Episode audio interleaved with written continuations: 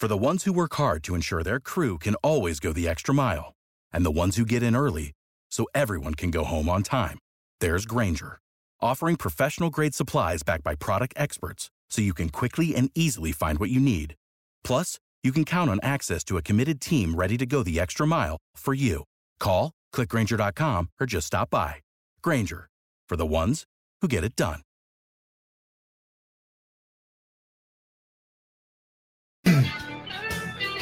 Busy week in the National Football League, which means a busy week for the Bird. That's why we're here. Birds three sixty-five with the Mac-a-Mac guys, McMullen and McDonald. Uh, yesterday, we had the excitement of Hassan uh, coming back to the Philadelphia Eagles, a deal that I was quite excited about. And it seems like most of Eagle Nation, we've had twenty-four hours to uh, get the feel from Eagle fans, J-Mac, on our stream, on uh, uh, outlets like W I P and, and ninety-seven point five The Fanatic. Looks like Eagle Nation pretty excited about bringing a former Philly college kid back into the fold to get after the quarterback this year. Yesterday, just kind of housekeeping stuff. Uh, nothing moving. Busy work. Busy work. I like that, to call that, it. That's another way to describe it. I like the busy work that the Eagles were up to yesterday. And we had speculated on some of it ahead of time. Some of it came to fruition. Uh, not nearly as excited about what the Eagles had to do. And I understand it's not the magnitude of giving a uh, free agent uh, pass rusher forty-five million dollars. And you got to do what you got to do because you have to manage the entire roster. Yeah, I'm okay. Maybe it's the Greg Ward thing. You know how big a fan I am of Greg Ward, and he's coming back because last year had been such a uh, yeah letdown. That's what I'll call it. Um, I I didn't necessarily think and or want Greg Ward back on this team because wh- what do you what kind of a roadmap can you draw where Greg Ward is a bigger contributor for the Eagles next year than he was this past year under the Nick Sirianni regime? Um, probably none, you know, barring massive injuries. But, you know, I he's a he's a good guy. He's a great guy. He's a great teammate. He's he's he's smart. He's helpful. He's until we keep talking about adding a veteran body to that room, he's the veteran body. I mean, even though he played quarterback at college, it's hard for people to imagine. He's not that old, but I mean, he's the guy. He's the He's the steadying presence in that room with a bunch of young guys. Doesn't hurt to bring him back. You know, one year, probably getting about two million dollars. Um, and if you cut him, uh, you know, if you find a way to improve and you cut him at the end of the summer, it's no big deal. It doesn't affect you. Um, you know, we'll see when the when the contracts are actually filed today, because remember, free agency doesn't even start technically until four o'clock today. So right. It's going to be exciting to see where all the big players go, Jody. It's going to be exciting to to know where they're gonna where they're gonna sign. But tongue firmly planted in cheek, yeah, yeah, yeah. Greg Ward's a good guy. It's like, you know, doesn't hurt to bring him back. You might as well bring him back. And he obviously he's not going to get a deal other places. So why not? Why um, give us the best guess scenario? You said uh, around two million dollars. I'm not even sure it's going to be that. Um, how much of that would be a signing bonus that he's showing uh, good faith to the Eagles because they gave him the chance to become wide receiver in the league? He signs off on a uh, basically minimum type contract. Uh, as you said, in the N F L, it's a one-way street where teams can just say, oh, yeah, we agreed to that contract. Never mind. And they go ahead and cut you with no ramification, whereas in other sports, uh, guaranteed contracts keep teams from doing that. What do you think a guy like Greg Ward gets as far as a sign- signing bonus? So at least he gets something going out the door if he gets cut in the preseason. Um, I, you know, it's interesting now that you bring that up. I got to look what the minimum minimum salary is going to be for a veteran. I'll do that in the break in, in this year. So he could be down at that. He could be, um, you know, given a little bit more. Like I said, you know, you might give him um, a couple hundred grand to sign. Depends, you know, if you really believe he's he's going to um, be potential on the back end of your roster, or you're bringing him back for the reason I said, you know, just because he's a good influence on your young receiver room.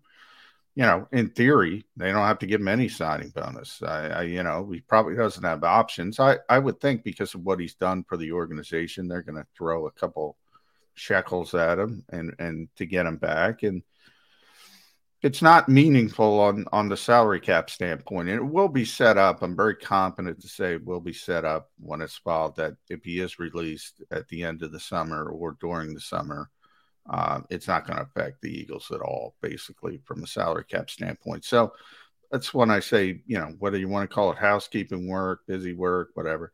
I, you know, I'm a little surprised he's back because they were so gung-ho um, that they wanted to improve at the position as a whole. They couldn't get Calvin Ridley. You know, the names are falling off uh, uh, the board uh, as we speak, not only at receiver but also safety. Um You know, Howie Roseman talked in Indy, and one of the things he said, you know, it's pre-agency is about checking boxes, so you don't have to, you don't have to press during the draft, and you know, and he said if things work out, well, we're two days in, still a long way to go. I think people need to realize that, and they're going to check these boxes. They're going to bring in a receiver. I don't know who they're going to bring in a safety. I don't know who. But they're not going to force themselves to reach in the draft. And Greg will be in the mix because uh, he's and, – and and he might surprise people. I hope so. You know, because he's a hard worker. You know, this stuff goes a long way. We're talking about Nick Sirianni bringing in Zach Pascal, for instance. You know, you constantly hear that, Zach Pascal, Zach Pascal. Why do you constantly hear that? Because he does everything the right way. The coach loves him. The coach, you know, wants to default to him. And not everybody's like that. And, you know, he might surprise people. He's one of those players who's like that. It's funny that you say that because that was going to be my next question.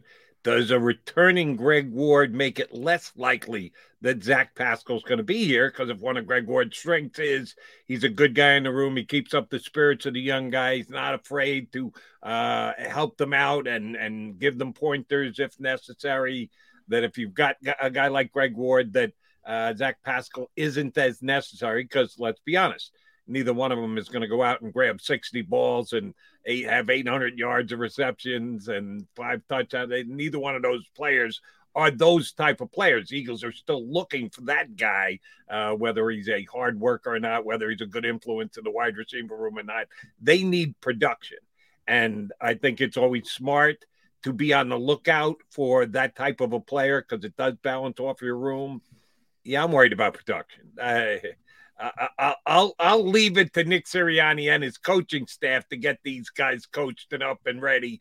Give me a guy who actually go out and make plays over a guy who's a good guy in the room.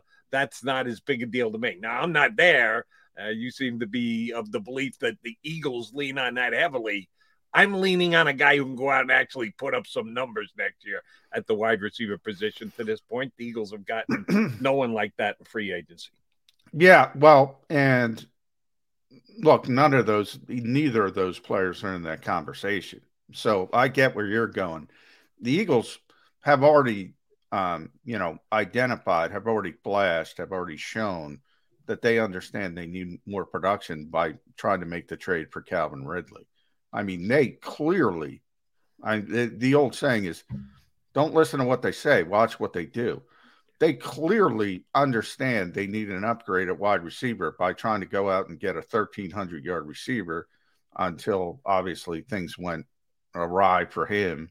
And, and we all know about the suspension. So they're clearly aware that they need to add some big time, I, I would say, impact at the receiver position. And that's not going to be Greg Ward or Zach Pascal, as Greg Ward's contract, you know, indicates. And, you know, this is not somebody they're counting on to give them production. So, you know, but the one thing where I say all the good things about Greg Ward, the one box we talk about checking boxes, the one box he doesn't check from the perspective of all the talk I was talking, he's not a receiver. He's not a technician. He learned the position himself at the pro level after playing, you know, quarterback, where he's a pretty darn good quarterback at Houston at the college level. He's not a receiver. So you don't have that technician. He can show players, he can show younger players how to be a professional, how to work, how to go about their job.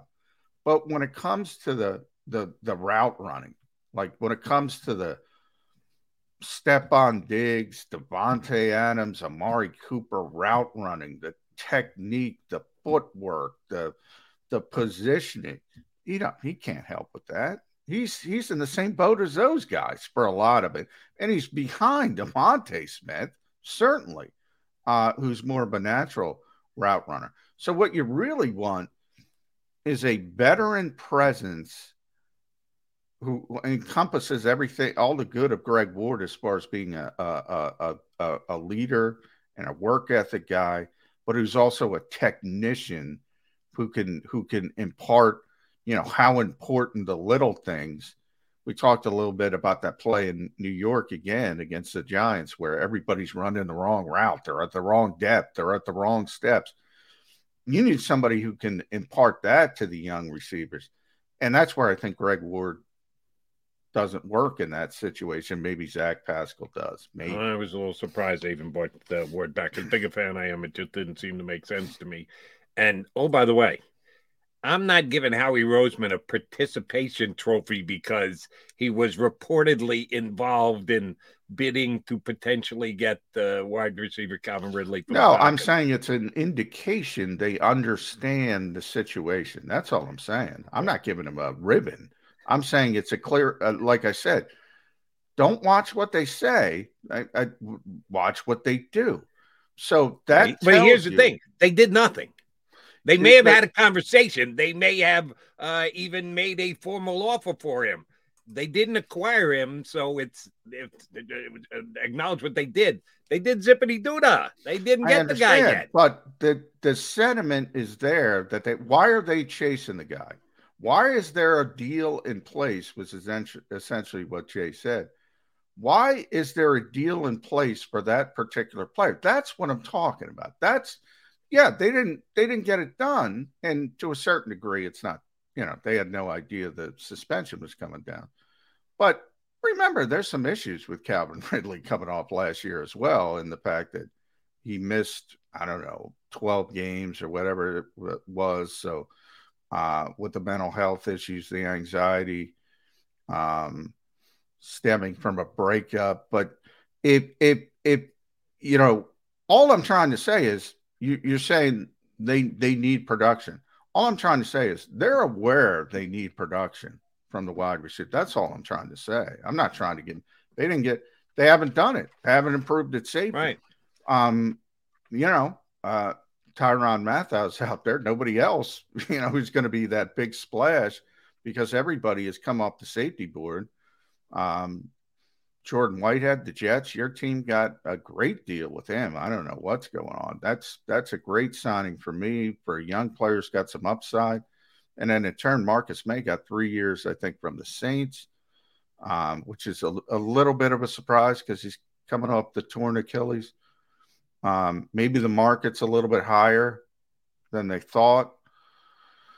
I think Jimmy Kempski was the first one to say they were in on Marcus Williams, but I don't think that. I, I mean, of course they were in on Marcus Williams, but, you know, I heard it was the Ravens and the Jets. So they were never going that high. Um, you know, it's it's nice to be disciplined.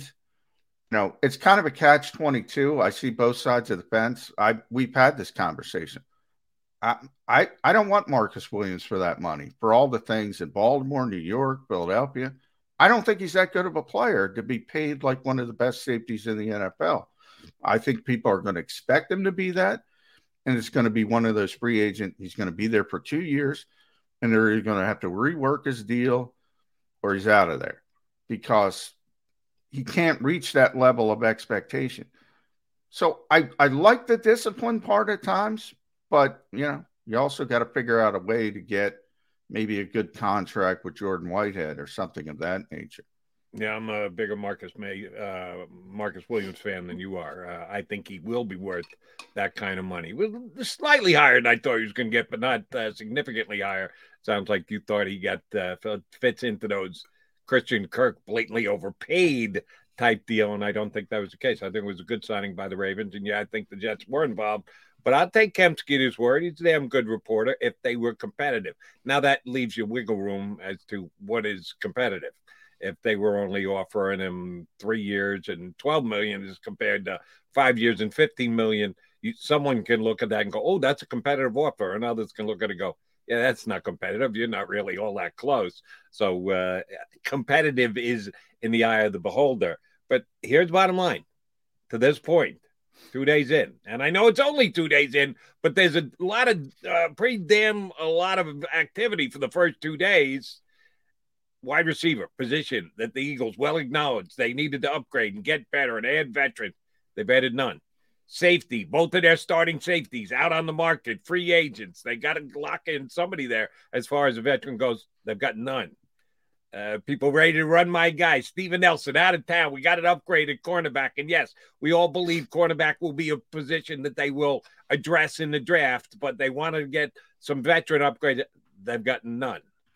Other than the pass rusher with Hassan Reddick, they really haven't added anything to this team at this point. Uh, should Eagle fans be nervous? That's something we'll kick around over the course of the next hour and change. We've got two good guests coming your way a little bit later on. Our own D-Gun is going to join us. Derek Gunn will hop aboard. We'll talk all things Eagle with him. But coming up next, our buddy from down in the uh, first state. That's what Delaware is, right? Uh, Nutmeg is Connecticut. Yeah. Delaware Martin's, is the first Martin's state. kind of a – is Martin on – yeah, Martin's – wait, Martin's kind of a, a proud Delawarean. Can I say that? Now he's living in you Pennsylvania. You can say anything you want, but then you're going to get called. He's going to get upset. He's going to get upset. Up. Now everybody does. But Martin covers Delaware better than anybody else. So that's the key part. That's uh, the key part. I don't. How, how, how can you call him fraud when he got a Delaware question in with you guys on the beat last year? That, oh, my God. Are you kidding? He always gets Delaware. He, he, he's not a fraud from that standpoint. Not at all. In fact, he's going to be. Uh, you're going to get an exciting last question to Martin Frank, so I'll I'll leave that uh, I'll leave that hanging. Fair enough. All right, John McMullen, Jody McDonald, Mac and Mac Birds three sixty-five, Delaware, the Delawarean, Martin Frank joins us next here on Birds three sixty-five.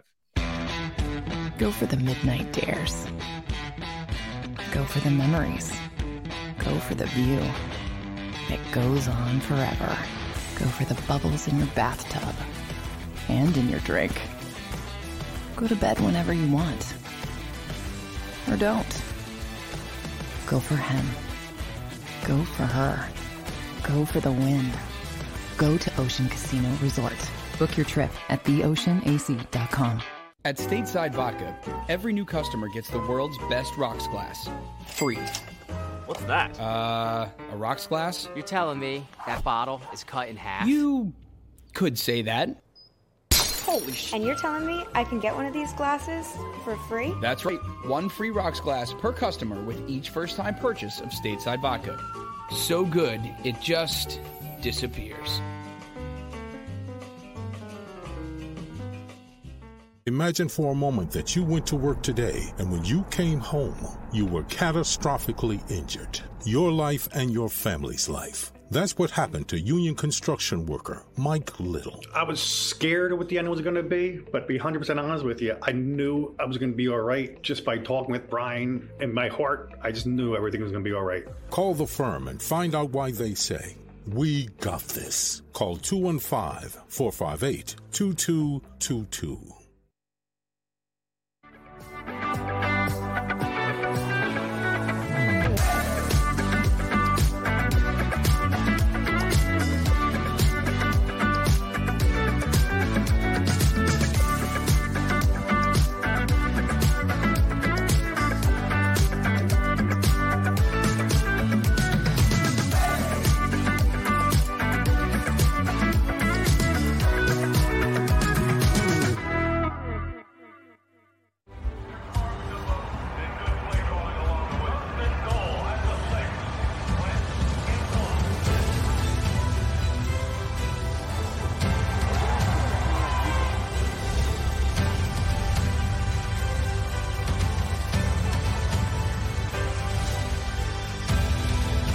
Field of life.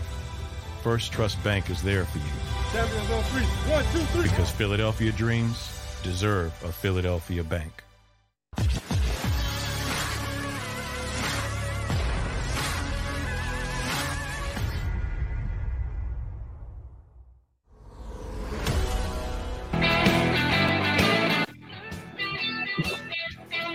Years, oh, and yes, N F L's new year things become official at four o'clock in the afternoon. Players and the teams go to paper on agreements that have already been rendered. Eagles had a big move day one, a couple housekeeping moves day two. What are we going to get on day three? Let's find out from a guy who knows the team inside out. No fraud Delawarean to me. That's a harsh word. I apologize. Yeah. I, I yeah. should have went. On, I should have went. I should have went faux. That's what I was looking for, but I panicked. That's too harsh of a word. Now Martin just lives in Pennsylvania now, well, which is it, not. You know, it's easier. Hey, got to get to the complex. Got to get to the Wells Fargo Center. It's a little bit easier. By the way, Derek Gunn lives in Delaware. We got sure does. Yeah. So yeah, there you go. Delaware all over the place today. Yeah. From your front door, time you put the key in the car, turn it over, drive as quickly as the law will allow. How long does it take you to get to Delaware from your house? About forty-five minutes. Ooh, that is. Then you are a faux Delaware guy. if you, if you do I, I, it, I, Delaware's I, like forty-five minutes from anywhere. Yeah, that's true. That's true, too. It's like South Jersey. You can't, you know, anywhere I'm going, it takes twenty-five minutes, so. Um, I might as well be in Delaware. Well, see, so. When I grew up, that was Long Island.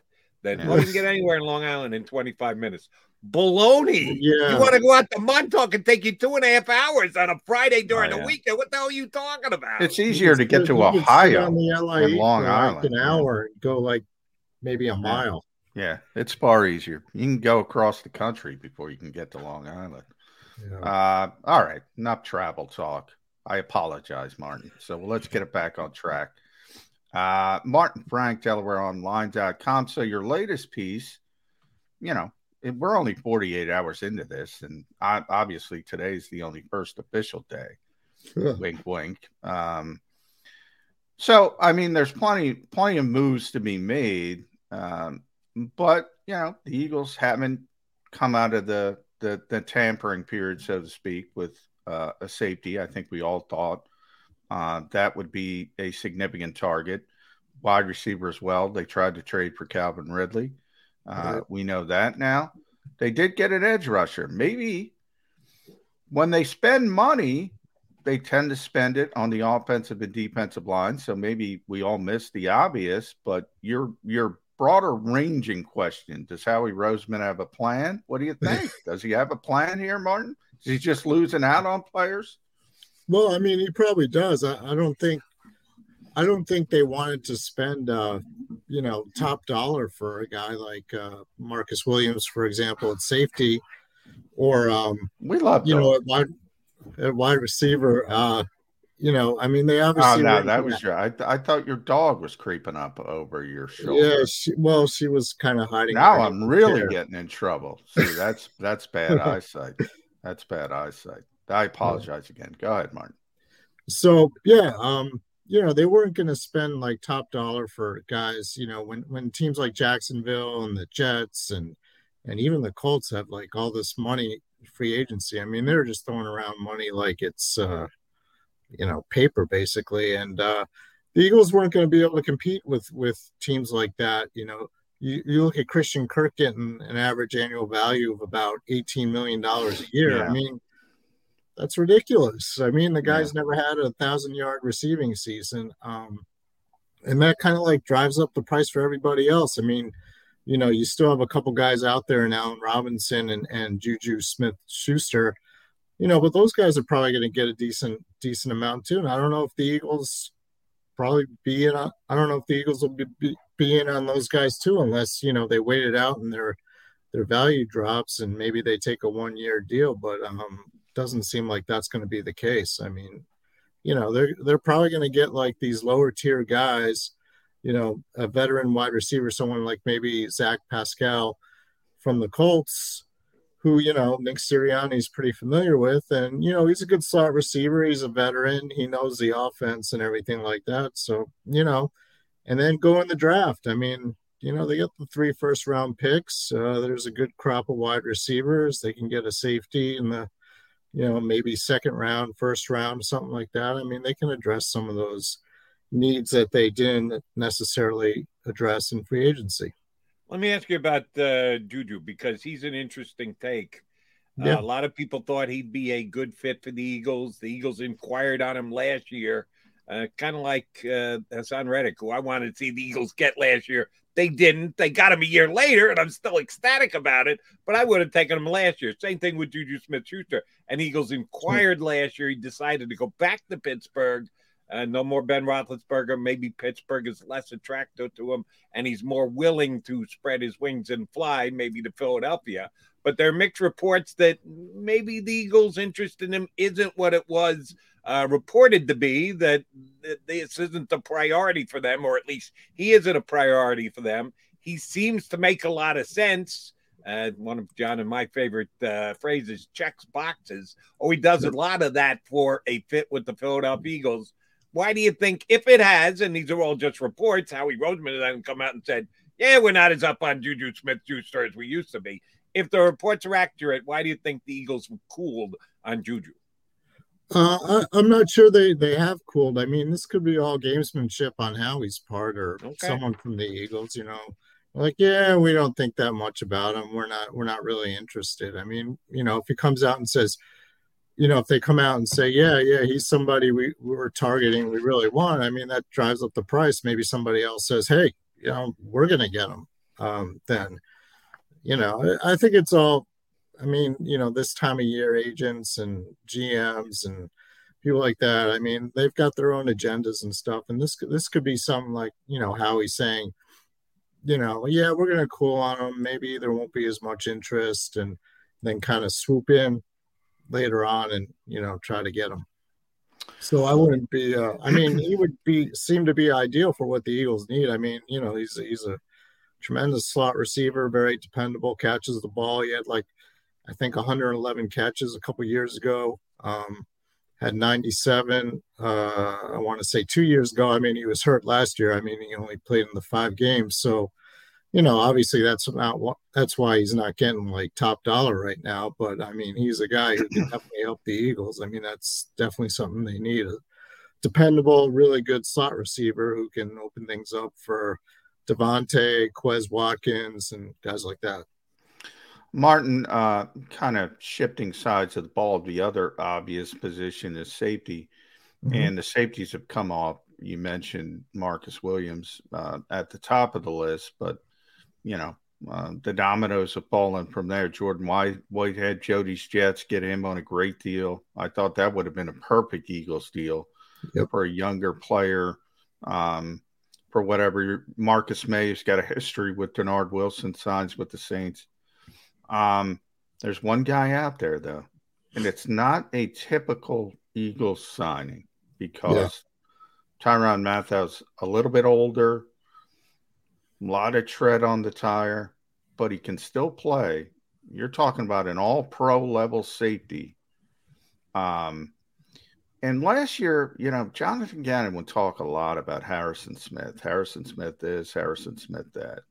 And he seems to want this movable piece who can move all over the field, sort of like Malcolm Jenkins did when he was here. Um, Matthew's that guy. Mark, Mark, Marcus Williams is a safety. You know, he's going to play back. He's going to be coverage. He's going to he's a safety. Are they are they preparing to to make a splash, to bring in a big name player like that who's a little bit older, that doesn't fit sort of the normal Eagles thinking? It's possible. I mean, you know, you also have to weigh how many years do you want to give him, because uh, if we're talking about, I mean, we're talking about Tyrann Mathieu. Yeah. Uh, I think he's going to be thirty years old. thirty, uh, yeah. He's played he a, nine years, I think. A lot of tread on the tire. But right, so you have player. to kind of figure out, like, what's what's a good contract for a guy like that. I mean, you know, is some team going to say, oh, we'll give him three or four years anyway, we don't care, we want him that badly? I mean, that's not going to be the Eagles. But are they going to give him a two-year deal? Are they going to give him a one-year deal? Um, you know, I guess what the Eagles have to figure out is, you know, for a guy who's thirty years old, can he still play, you know, two, three years down the road? Like, is he still going to be really good at thirty-two, thirty-three years old? And I don't know if there's a history of safeties playing well into their thirties. I mean, you know, you look at guys like Malcolm Jenkins and, and um, obviously a guy who the Eagles, Eagles fans are very familiar with, and Brian Dawkins. I mean, you know, the Eagles regretted letting Brian Dawkins go at the age of thirty, and he played another two, three years. And, you know, Malcolm Jenkins is still going strong. I think he's like thirty-two or thirty-three, but at the same time, like, you know, as they got older, they played more closer to the box. They were more like a hybrid type of linebacker. And, and you know, how many years out of Tyrann Mathieu are you going to get where he's the top safety? I mean, it's only going to be one more year. It's going to be two more years. And then you have to figure out, like, what's what's an offer that works there for the money and, you know, makes him kind of like still still effective. You know, it's it's a balancing act. And I think, you know, there's going to be a team that's probably going to overpay and say, we don't care, we're going to give them three years and top dollar and everything like that. And I don't think that team will be the Eagles, but, you know, it's possible there could be a team that does that. Martin, uh, all right, so the Eagles haven't quite moved the needle yet at safety, a positional need uh, that they haven't been able to come up with a deal. Not panic, but uh, a raised eyebrow. Well, at least they took care of the needed cornerback. They went out and got a corner. Oh, no, they haven't done that yet either. They yeah. they needed to get some veteran upgrades, if not uh, uh, significant upgrades at all the defensive back positions that aren't being held by uh, Darius Slay as of right now. No corner maneuvering either. Again, slight concern. Hey, Jody, it's day three. How do you look at the fact that they haven't gotten either a safety or a corner to this point? Yeah, I mean, it's it's concerning. Um, but remember, they do have three guys, their own free agents. They have Steve Nelson, who did a good job last year. They have Anthony Harris. They have Rodney McLeod. All those guys are free agents, and they could all leave, but those guys haven't left yet. I mean, obviously, I mean, they could bring back one of those guys. Like, if you bring back Steven Nelson on a one-year deal, or one or uh, actually probably take more than a one-year deal considering how he played last year, but you bring Steven Nelson back, all of a sudden your cornerback situation is is pretty much solved. You can add somebody in the draft. You can work in some of the younger guys. You know, they did trade for two guys uh, last fall who were rookies last year that they're pretty high on. Maybe those guys get a chance to back up. So you get Steven Nelson back, you're in pretty good shape. Or if you let Steven Nelson go and you bring back either Harris or McLeod, then all of a sudden safety isn't as big a concern um, because I think they're they were going to start Marcus Epps anyway. I mean, he was rotating in last year with, with those two guys anyway. So, you know, you figure Epps is going to be a starter. You bring back one of those two guys. You know, you got your starters for next year. You know, you also have Kayvon Wallace. You can also draft a guy. So you'd have pretty good depth if you did that. And, and I think of those three, I mean, I think one of them probably will come back. Um, and that'll address one of the needs. And then you just have to figure out a way to address the other. All right, let's say uh, we'll go safety first. Um, let's say they bring back Rodney McLeod uh, mm-hmm. on a one-year deal again. Um And team him with Epsi as the safeties. Are you good with that? Is that good enough at, at safety in, in, in the modern N F L? Um, I think it's good enough for what, what the Eagles are doing. I think they still need to add something. I mean, I think they still need to get, you know, draft someone or, or if they're really high on Kayvon Wallace, you know, I think they need to work a third guy in there. I mean, they definitely need a little bit more depth, but I think, like, starting Rodney McLeod, you know, he was pretty good last year coming off the torn A C L. I mean, it took him a little while, but um, to get back into it and everything like that. But I think he can, I think he can, you know, a year removed and stuff, I think he can still give you one more, one more pretty solid year. You would need a third guy, obviously, to work in with, with him, with them. Um, and I think that's possible. You can still add that in the draft. And I think, I think it's not going to be like a strength per se, but I think they'd be good enough to be competitive back there. So, yeah, I think that could possibly work if it's McLeod or if it's Anthony Harris, one of those two guys. All right, Martin, even though this is a bit of a layup question, it's a significant question just the same. Which doesn't belong and why? New Orleans Saints, Cleveland Browns, Carolina Panthers, Philadelphia Eagles. Which doesn't belong and why? Woof. Um, yeah, I, I don't I don't see it happening with the Eagles. If you're talking about Deshaun Watson, um, the team I'm not are... talking about Deshaun Watson. I'm talking about the fact that one team out of that group of four made the playoffs last year, and that's the Philadelphia the Eagles. The other three did not.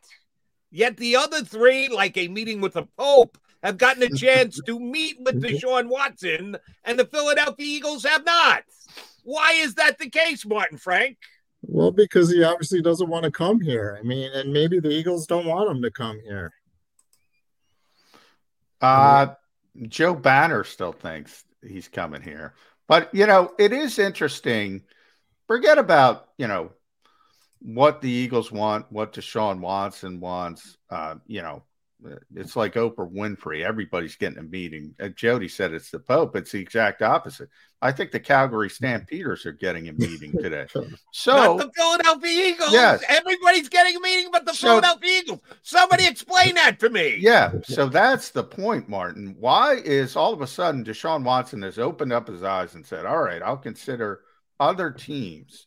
And we know the Eagles' history, and we know they do their due diligence on everybody.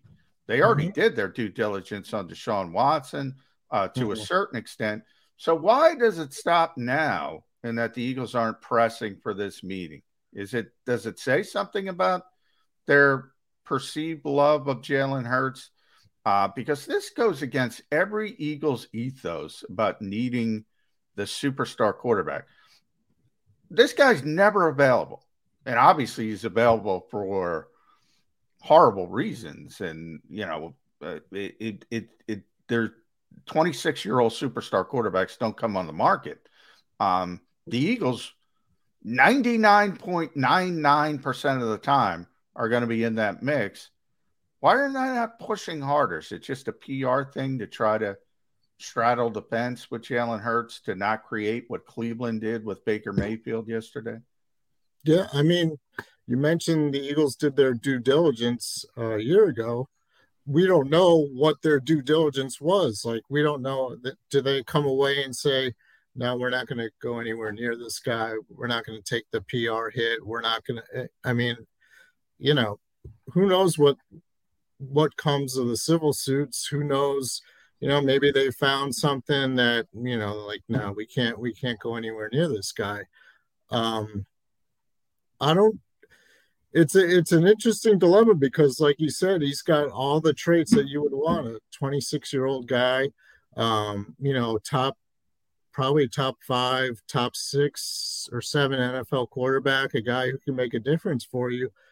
But at the same time, there's a lot of baggage. And also you have to look at it from this point of view. If if they go out and they trade for Deshaun Watson, um, his salary cap figure is going to keep the Eagles from doing anything else. I mean, I don't know, like if the, if they get him, they would have to like, they would have to like make some, you know, release some players and everything to get on back under the cap, right? Because they just signed. Yeah, they'd have Hassan, to do some maneuvering. Hassan Reddick. I mean, they'd have yeah. to do something. I mean, I don't think they could just automatically fit him into their cap right now because they already signed Reddick. So that changes things a little bit. Um, you know, and and Howie has said all, all off season. I mean, you know, as soon as the season ended, again at the combine a couple of weeks ago, that, you know, their goal is to build around Jalen Hurts. Um, you know, they need to add some pieces. They need to get better players and stuff around him. And they think, you know, if, if it works out in twenty twenty-two and, and Hurts has a good year, then, you know, they're pretty much set. I mean, Hurts is on his rookie contract. He's only counting like one point six million dollars against the cap. I mean, that's a yeah. huge difference from. Well, then I would say to Howie, Martin, go add something then. Go ahead. Yeah. Go get a receiver. Go, I know, go build around Jalen Hurts. And he'd say, yeah, I got Hassan Reddick. I mean, I got a pass rusher and everything. Yeah. I mean, Which does know, help. That doesn't I, help Jalen Hurts, but. let, let me take it in this direction. If uh, we're all surprised, then word comes out later today that the Eagles, too, are going to get some key individuals are going to get on a plane and immediately get down to Houston and have a meeting with Deshaun Watson. If that does transpire, does Jalen Hurts take to uh, social media and thank the Philadelphia fans for his year and a half that he's had here in Philadelphia? He's going to take Eagles off his Twitter profile that he never had on his Twitter profile. So I mean, you think I, you think he'd go more uh, along the lines of Kyler Murray than Baker Mayfield, who goes to social media to profess his love yeah. to Cleveland? Oh, I loved you, Cleveland, but looks like we're parting ways. Do you think that uh, the current Eagle quarterback would go that way? I think if I think it's pretty safe to say that um, you know, we know Jalen Hurts at all. He's he's not going to do anything like that. I mean, yeah. you know, he's he goes out there and he competes, and you know, he'll probably look at it like if they if they end up getting Deshaun Watson and he's still on the team. I mean, I would assume he would go in that trade, but let's say for some reason he doesn't. I mean, he'd probably look at it like, hey, I'm going to compete for the starting quarterback job. And if Deshaun Watson wins it, you know, congratulations to him. I mean, he's not going to rock the boat and say, oh, thank you, Philadelphia. I've had a great year and a half. And, you know, but I'm not, you know, I think Jalen Hurts is the kind of guy, humble enough and everything like that. He's not going to like rock the boat or anything like that. And I think that's why his teammates love him. I mean, to a man, they rave about him as a leader. I mean, you know, even Jason Kelsey, I mean, I would think like, you know, if he didn't like Jalen Hurts, he would have retired. I mean, the, he would have drank in his keg of beer and, and set off into the sunset, you know, but I think he's, you know, and a lot of guys feel that way about him. I mean, he's a really good leader. Um, he's someone who's only twenty-three years old and can get better. I mean, that's the thing. You look at, uh, Carson Wentz, for example, you know, everyone said, oh, yeah, he had a pretty good year. He completed like sixty-two percent of his passes and all that, which is fine. But, I mean, that's as good as Carson Wentz is going to get. I mean, we know that now. He's been in the league five or six years. Um, we've seen bad Carson Wentz, and, and good Carson Wentz is, is as good as probably he's going to be as he was last year and everything. So, you know, Jalen Hurts, he hasn't really hit his ceiling yet, and he can get better. And if he doesn't, then the Eagles can move on in twenty twenty-three. Um, it's not a situation where, like, they desperately need a quarterback right now. They kind of have one that they like. And if he gets better, great. And if he doesn't, then they'll find someone. All right, I want to uh, forget about the names for a second, Martin. I want you to put on your Howie Roseman hat or your Jeffrey Lurie hat. Or both, and become morph into both. Do you, as you mentioned, they've been very public, uh, a lot of votes of confidence for Jalen Hurts as the future of this team. A lot of people you mentioned, very cost effective in the short term, one point six million dollars uh, for this year. You see the numbers around the N F L exploding uh, as a whole, but specifically at the quarterback position. I've asked this question of a lot of people. Jody's heard it a number of times. By this time next year, if Jalen Hurts plays the same he does or gets a little bit better, he's going to be in line to get paid thirty million dollars minimum on an extension. Is is do you think this team would be willing to go to that level, which is medium pay, for a quarterback, especially next year with the, the cap spiking further because the new T V deals will right. kick in? That's going to be the cost of doing business for a middle of the road quarterback in the N F L. No more yeah. one point six million dollars.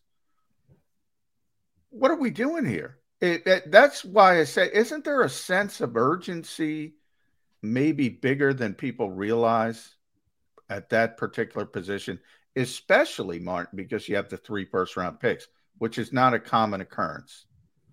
Yeah, I, I mean, go ahead. Ab- absolutely. I mean, that that's what puts uh, this season kind of in, like in a sense of urgency right now to add the pieces that you still can while he's on his rookie contract and then make the decision. I mean, you know, if if you're going to say right now, oh, I got to get Deshaun Watson and everything, and, you know, I think his cap hit is thirty-five to forty million over the next few years. Which will be cheap, by the way, next year. But you'll have to re- redo it. Yeah, you'll have to redo yeah, it. You kick the can down the proverbial yeah. road, as happens often. I mean, that's the thing. Like, they have this space now to do other things. I mean, they don't have, they're not committed to the quarterback. I mean, that was kind of the same situation when, when Carson Wentz was on his rookie contract. You look at his second year in twenty seventeen, I mean, they added Alshon Jeffrey, they added LeGarrette Blount. Um, the year before, they added Rodney McLeod and Brandon Brooks.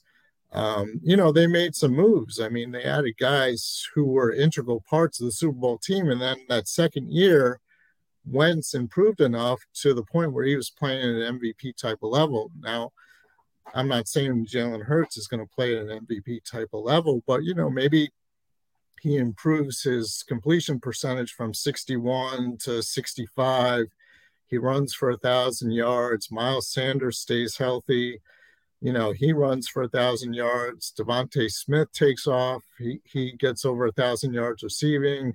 Dallas Goedert's a top tight end. You know, Nick Sirianni raves about Quez Watkins as, as a number two receiver. They add a veteran, maybe like Zach Pascal in the slot, and he has a good year. I mean, all of a sudden, you've got a really good offensive team. I mean, we know the offensive line is going to be one of the best in the N F L. So, I mean, it's all possible that, you know, they use this year to add some some pieces to kind of build the team around Hurts, and that makes him better. And then, you know, you make the decision. I think he's still twenty twenty-three, he's still on his rookie contract as well. So you technically have even another year before you have to pay him. And then, you know, you, you obviously have enough ammunition at that point to make that kind of decision. I mean, if he bombs and, and the Eagles stink this year, well, then you know your answer. You need a quarterback. Yeah, let me, Martin, let me let me hold you down a little bit, you and John yeah. both, but you first. If there are three potential outcomes of Jalen Hurts' upcoming season, and the three are, yes, he stays right where he is, which, as John noted, if you got to quantify it, they had him, Pro Football Focus had him the seventeenth-rated quarterback in the mm-hmm. N F L out of thirty-two teams. So he's right at the top of the second half of the N F L. If he stays exactly right there, or he falls off, he goes backwards. He's the twenty-second ranked quarterback, and he actually produces less, and you could judge him to be a lesser quarterback than he was this year. Or he steps up and he jumps into the top half. All right, not top ten, but he's he's thirteen or fourteen rather than seventeen. If he's go, if going to fall into one of those three categories, break them down percentage for me, one hundred percent. Give me the percentage chance he falls into each category. Goes backwards, gets worse, stays exactly the same, actually improves, and nobody's going to bat an eye when you got to give him thirty million dollars on an extension. Give me the percentages of those three categories. Okay. Um, I think sixty percent he improves. Um, and when I say improves, I'm not, ta- like you said, I'm not talking about a top ten quarterback. I'm talking like the ten to fifteen range, definitely like top half. I say that's sixty percent.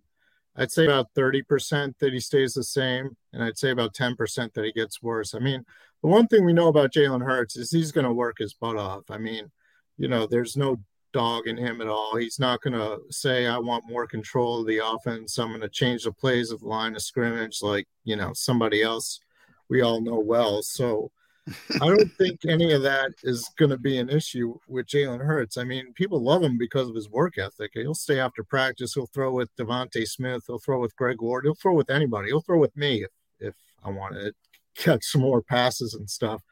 You know, that's the kind of guy he is, and I think they like him for that. And I think that's why they're so high on the on the possibility that he's going to be, you know, a top half quarterback this, this coming season. And, you know, and if all that plays out, then yeah, I mean, you got to give him that thirty million dollars contract because that's the going rate. I mean, Jimmy Garoppolo makes, you know, twenty-seven million, I think. And, you know, people are like, you know, nobody knows if he's coming back to San Francisco or not. I mean, chances are he's not because they have Trey Lance and stuff. But, you know, I mean, he, would you rather have Jalen Hurts or would you rather have Jimmy Garoppolo? I mean, despite Garoppolo's one loss record and everything like that, I mean, as a quarterback to grow with, I mean, yeah. I think you'd much rather have a guy like Jalen Hurts. Yeah. Uh, Jimmy's a tough one because he wins games. But, yeah, mm-hmm. I, I'd rather have Jalen Hurts. I'm with you. Uh, Martin Frank, follow him on Twitter. Uh, at mfrank uh, N F L, Delaware Online dot com. You can read them there. Um, get to the important stuff here. Uh, Bones Highland buried the Sixers uh, the other night, uh, Delaware native. And and then, you know, there's something big happening with the Lady Blue Hens uh, this weekend. Uh, bigger thing in Delaware. Bones Highland. Or the lady? Are they still the Lady Blue Hens? Do we still do that? No, or no. Is that sort of hens. yeah? Is that yeah. Uh, I'm I'm I, I dating myself? I'm aging myself. Uh, bigger thing in the state of Delaware. Well, I mean, and then you got you got the big border war between the Delaware men and Villanova too oh. on uh, Friday in Pittsburgh. So Friday afternoon, you got the Delaware men playing Villanova in Pittsburgh, and then right after that, basically like at five o'clock. The women are playing Maryland in the first round of the uh, women's N C double A tournament. I mean, huge, huge stories. I mean, you know, what if they both come out with upset wins and everything like that? Blue Hen's going to the Final Four. See, I, I told that. He was a true Delawarean. He now, was hyperbole on it. Delaware's a source told me the that N B A the Blue Hens have a happening. chance to go to the Final Four. A source yeah, told me uh, that. Yeah, guess maybe what not. But, uh, you know, and then you mentioned Bones Highland. I mean, you know, he pretty much beat the player, six, man. four three-pointers in the fourth quarter. Um, you know, everyone's talking about Joel Embiid and Nikola Jokic, you know, the big M V P matchup, and Bones stole the show. He had like six hundred, yeah, seven hundred people there. The firefighters who saved his life were there. It was it was pretty awesome Wow, scene. He had that many people there? Wow. He had, he had six hundred people there? Oh, yeah. That's oh, yeah. Impressive. Yeah. yeah. Like, uh, kids he grew up with, uh, wow. teachers. I interviewed a couple of teachers who were there who taught him in elementary school, you know, a coach from sixth and seventh grade, um, family. Uh, yeah, it, there were a lot of people after the game just like cheering him on and stuff like that. It, it was pretty, it was a pretty cool experience. You could actually hear it on the broadcast. I watch at home, and I'm going, whoa, whoa, whoa. Was that a Sixer basket, or was that a Nugget basket? Wow. The cheers yeah. were raining down for Bones. All right, uh, yeah. one more from me, uh, Martin. Somewhere Jimmy Kempski weeps, and I'll explain what I mean by that. Uh, we were chastised, or at least I was, uh, kind of needling Howie Roseman because he hasn't been able to finagle a Deshaun Watson meeting just yet. Maybe we should even be more harsh with the general manager of the Philadelphia Eagles because he got zero compensatory picks this year. How can Howie, Mister Draft himself, Mister Assets himself, come away with no compensatory picks? And that's what I mean by Jimmy Kempski week, because nobody makes a big yeah. deal out of Eagles. And I blame Jimmy for this, by the way. Year long. Ooh, this could add to, this could subtract from. Well, here's what we got this year. A plus minus zero. No compensatory picks for the Philadelphia Eagles. How much do we take Howie out to the woodshed for not being able to land himself a compensatory pick? Well, the part about getting a compensatory pick is you have to lose a player. Yes, good. You got to lose players as well. People don't you get know, this. Like, are people like, you know, you look at this year, like, are people like banging down the doors for Steven Nelson or, yeah, you know, for, um, I don't know. Alex Singleton, well, I guess Alex Singleton wouldn't count, but, you he know, somebody count. like that. I mean, you know, people are going to bang down the door for Rodney McLeod. So, like, even if those guys leave, you know, and the Eagles already signed Hassan Reddick, so they're already at a net gain, so they're not probably not going to get one. Um, yeah. You know, that's the way it is. If you have money know. to spend, you can sign free agents. And... You mean Derek Barnett's not going to sign for fourteen million dollars with some other team? Well, he might actually. I mean, I wouldn't rule that out with the. Oh, I would. Yeah. Going out. No, I but, think um, I think nine, about nine a year, but it's going to be significant. It's going to be. Yeah, I mean, he's not going to take much of a pay cut from ten million that he made last yeah. year. That's for sure. So, yeah. I mean, even if Barnett signs or whatever, I mean, you're still at a net gain because you got Hassan Reddick. So, yeah, um, I don't think they're going to be getting a compensatory pick next year either. Yeah, that's that, on Howie. That's that's all Howie. Yeah. He's supposed to be a... the generator of guys to come in here and then be better yeah. when they leave. See, so they I always joke compensatory picks. I always joke with Jimmy. I go, because nobody knows compensatory picks better than Jimmy, but he has created this maddening. Like, people don't understand how it works, so they're immediately no, and, saying. No, by the way, I don't think teams in the N F L understand how it oh, works. Oh, they know. They know how it yeah. works.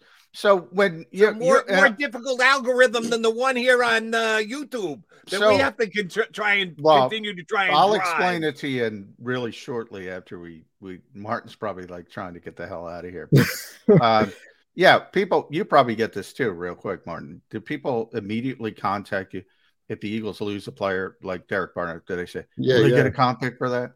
At, yeah, yeah. That, but, I mean, I you, you also, like, if you have money to spend and you're signing free agents, I mean, that's a good thing. You want that. I mean, yeah, you know, so yeah, you're not going to exactly. get a comp pick for that. Yeah. Like, the Jacksonville Jaguars don't get comp picks because they're always, like, signing guys. I mean, yeah. they have money to burn and everything like exactly. that. So, you know, I mean, it's, it's a good situation to have when you're, you know, when you're up against the cap and you're trying to cut salary and, you know, you get an extra draft pick and that helps you. But, you know, if you have money to spend, you have money to spend and you want to spend it. So you're not going to get a comp pick. Yeah. More, more is made of it than needs to be. I was trying to poke a little fun in case no one was picking up on uh, what I was attempting to do there. I never poke fun at Martin Frank. John McMullen does. Yeah. Call him I got a Delaware. Yeah. I would not do that to you, no. Martin. That was never. Harsh. Never, buddy. That was we, harsh. We always appreciate when you come on. We'll get you back in a couple of weeks. Uh, thanks, bud. Thanks, right, Martin. Always a pleasure. Take it easy. Martin Frank uh, may live in the state of Pennsylvania, but does his work for Delaware. And he is that good and that cool that he can qualify for two states. Uh, there That's aren't right. too many people out there yeah. that can do that. I, I joke that uh, Martin is number two in Delaware. And I always joke to Joe Biden. It goes Joe Biden and Martin Frank. And yeah, you got to give Biden. He keeps going back. Uh, you thought maybe he would clip those Delaware roots when he became president. No, he's always going back to Delaware. So yeah, you got to give Biden credit on staying uh, connected to the first state well.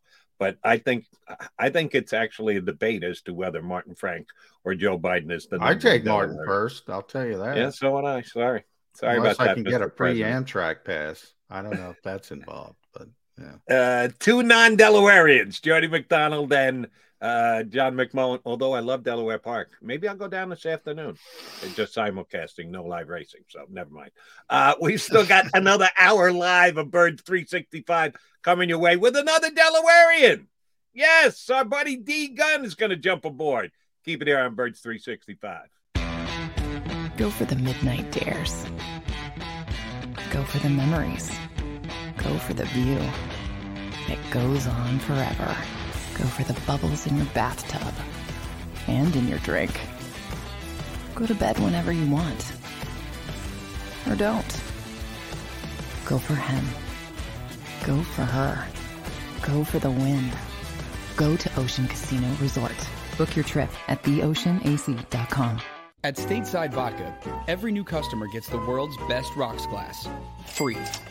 What's that? Uh, a rocks glass? You're telling me that bottle is cut in half? You could say that. Holy shit. And you're telling me I can get one of these glasses for free? That's right. One free rocks glass per customer with each first-time purchase of Stateside Vodka. So good, it just disappears. Imagine for a moment that you went to work today, and when you came home, you were catastrophically injured. Your life and your family's life. That's what happened to union construction worker Mike Little. I was scared of what the end was going to be, but to be one hundred percent honest with you, I knew I was going to be all right just by talking with Brian. In my heart, I just knew everything was going to be all right. Call the firm and find out why they say, "We got this." Call two one five, four five eight, two two two two.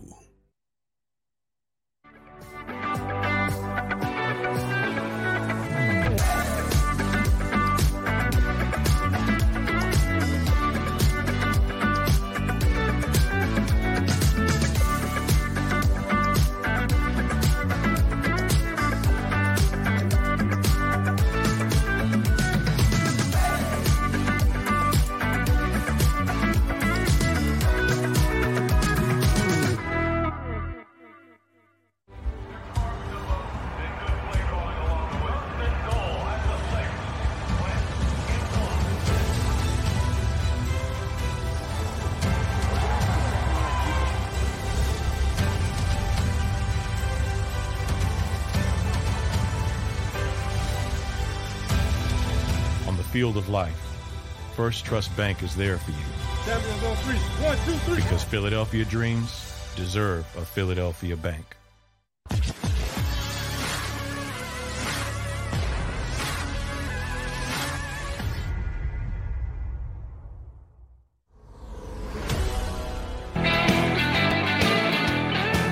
You got your Mac and Mac guys here on Birds three sixty-five. Thank you very much for tuning in. And Johnny Mac, what do we want to tell the fine folks who are streaming right in, in right now to Birds three sixty-five? Uh, you got to like, share, and subscribe uh, to the Jacob Media YouTube channel. So you have more of this good product, but making bad jokes, I feel bad now. Uh, it may be the only um, algorithm that's more difficult than figuring out the compensatory. Yeah. Uh, can I do thing. that real quick for the people out there? You can go ahead and try. It's, it's really pretty simple. First of all, there's only thirty-two compensatory picks. Now, and, and now the N F L's further clouded that because they've added compensatory picks. I thought it was.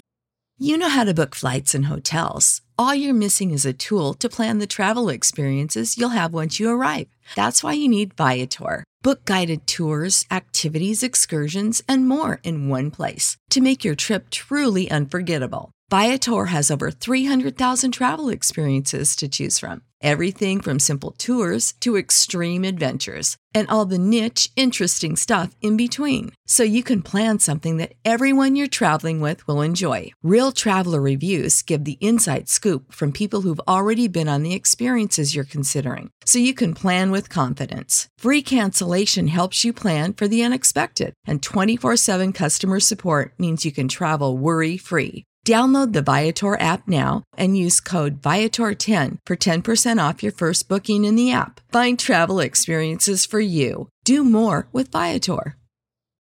When you need mealtime inspiration, it's worth shopping Kroger, where you'll find over thirty thousand mouth-watering choices that excite your inner foodie. And no matter what tasty choice you make, you'll enjoy our everyday low prices, plus extra ways to save, like digital coupons worth over six hundred dollars each week. You can also save up to one dollar off per gallon at the pump with fuel points. More savings and more inspiring flavors make shopping Kroger worth it every time. Kroger, fresh for everyone. Fuel restrictions apply. I thought it was easy. What do you mean clouded? Well, no, the the, the formula for the play. I'm saying they've added compensatory picks for uh, minority hirings of G Ms and and um, coaches. So there's typically for players, there's thirty-two of them. So that's the first thing you have to understand. Uh, so it cuts off. You know, even if you have uh, a, a player, you have to have a net loss in free agency. So in other words, if you sign three, you got to lose four, and it goes by contract level. So the higher paid guys, um, the first compensatory pick, the second compensatory, and then when you get down to thirty-two, you might be in line for a compensatory pick, but the contract's a little bit lower, and then you're S O L, as they say. So the most important part, Jody, that fans need to understand, you need to have a net loss in free agency to even be in the mix to get a comp pick. In other words, like I said, so when if Derek Barnett signs somewhere and gets a decent deal, don't ask, are they going to get a compensatory pick? We don't know. We aren't going to know until the end of free agency. We know if they have a net gain or net loss, and then potentially they could have a compensatory pick. Now, when you say net gain or net loss, are we talking about number of players? Or are we talking about money spent on salaries? Both. Number of players, most, and, and then it cuts sort of like you have ranges. If you got the, like the Eagles signed Hassan Reddick, if Derek Barnett's in a, a similar Uh, stratosphere, which he won't be that high, but if he gets to say nine, ten million, he'll be a little bit less. Those two might uh, knock out each other, so to speak. Right. So, well, how do, how do you determine um, what is a comparable, comparable? Um, well, that part's a little bit. That part's a little bit. That formula is the difficult. That's what I was getting at. Nobody can figure out that formula. I get I get look, I don't expect fans to get that formula. I expect fans to get the easy stuff. Oh, the okay. easy stuff is when somebody signs, don't ask, are they getting a compensatory pick? Nobody knows at that right. point because you got to wait for the net loss. Then you can get into the difficult parts of it. Now, there's guys who project it. Jimmy's very good at it. Uh, there's somebody else that I think his name is Nick Kortz or Corte, um, who's very good at it, and they keep in tune with the entire league, and they do it as it's going on, uh, and they project it, um, and and and that's fine, but it's it's always fluid. Now, you you were mentioning from Howie Roseman's standpoint, look, Howie knows going into the process each year, I have no money. I'm pro- so compensatory, compen- potential compensatory picks are more valuable to him at that point, and he's very cognizant of it. When he knows in a year like this, he's not getting any. He's not getting one anyway. It's not that big of a deal. Well, I, I was just saying that to understand the formula that you have to use to exactly know whether you are losing or not losing or you're getting a match or not is actually pretty darn difficult to understand. And I give a guy like Kempski uh, a lot of credit for understanding it. But then you're right. He sucks Eagle fans into uh, evaluating every move that's made and what kind of effect it will have on the competitor. What team has won a Super Bowl because they they so well use their compensatory picks? I don't think there's well, any. The irony is, you know, it, it, most fans want, you know, obviously their team to sign players, sign this guy, sign right. this guy. Sign, which which more, hurts. Yes, which means you're not getting compensatory picks. Uh, so that's the irony of it all. But um, Martin's also right when he says, look, Jacksonville, I don't think Jacksonville has ever gotten a compensatory pick. Not once in their entire – because all they're doing is they're bad every year with the exception of the one year with Doug Marrone. Hi. And they're always signed – they always have a lot of money. They're always signing people. They never get comp picks. Top of the show, we did uh, kind of get off on a Greg Ward tangent because I was a little surprised that the Eagles brought him back. I thought that uh, Greg Ward's days as an Eagle receiver were numbered. Um, but the two other moves we haven't even uh, touched on yet. Um, the Eagles did, as you correctly predicted, and others did as well, but you were right, John, when you said you thought that they would give uh, the uh, tender to Nate Herbig two point four million dollars, which means now any other team could jump in and, and make a bid on him, but the Eagles would have the right to match. So I think you did this to uh, Martin Frank. I'm going to turn around to it to you. Uh, you put on your Howie Roseman cap, McMullen. Another team offers Nate Herbig a two-year contract, six million dollars total, which is more than the two point five the Eagles are willing to pay this year, and three million dollars of it guaranteed. So if uh, you find out, uh-oh, he isn't near as good as he, you can't just cut him. You can, but you'd have to take a three million dollars dead cap hit. If a team were to put that type of an offer out there to Nate Herbig, Eagles say, no, he's ours. Thank you very much for setting the parameters of his deal. We'll be matching it. Or do they say, good luck, Big Nate? That's a good number, Jody. Uh, I'm going to give you credit for it. I would match that offer um, if I were Howie Roseman. Now, if you get to four million dollars, maybe even three point five million dollars, then I start to seriously think about it. Because, look, the Eagles know they've had so many injuries on the offensive line over the past really two seasons, um, how important it is to have depth at that particular position.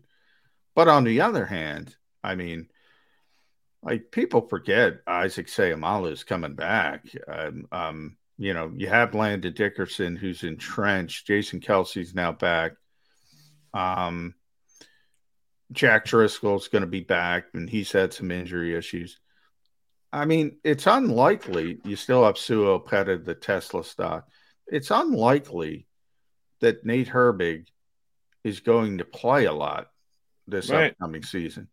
Um, on the other hand, it was unlikely he was going to play a lot last season, and he did. And it was even more unlikely he's going to play a lot the season before, and he played a lot. Um, so it it would be a difficult decision. I think your number, I think I'd match. Um, I feel comfortable with. And part of that is because, you know, Jason might retire next year. And then yet then Nate's more in the mix as a guy uh, with interior versatility, um, both as a starter at guard and a backup at, at center. He wouldn't be a starting center. I don't want to go down that route. But um, so I think the uncertainty surrounding Jason Kelsey, the year-to-year nature of him at this point, uh, creates a little bit more of a need to keep him. So I think the Eagles would do that. But if you start inching up, there's so much need. Matt Pryor. Matt Pryor, Jody. You see the number he got? Yeah. I, I you know, Nate Herbig's a better player than Matt Pryor. Now, Matt can play outside, so obviously tackles get a little bit more money than interior players. But if somebody's out there and somebody's desperate and they say, oh, Nate Herbig, he's played pretty well, it could be tough. It could. It's one of those rare. Usually, when you tender a restricted free agent, you just turn out the light, go to bed, and sleep soundly. You're not worried about anybody coming swooping in. It's a little bit of a concern with Nate Herbig because he's played so much, and people will recognize it. That's why I asked you the hypothetical question I did to kind of put you on the spot there. And uh, I'll readily admit this. This bothers me, and I should just accept it as the groupthink that is now the National Football League. Um, John, who had a larger influence? Or rank these three guys for me who had an influence on the Eagles winning and or losing games. Just they they they, they contributed more to winning and or losing this past season for the Eagles. Nate Herbig, Boston Scott, Alex Singleton. Put them in an order for me. um, Alex Singleton, one. Um, Nate Herbig, two. Boston Scott, three. Yeah, see, I got Boston Scott ahead of Nate Herbig.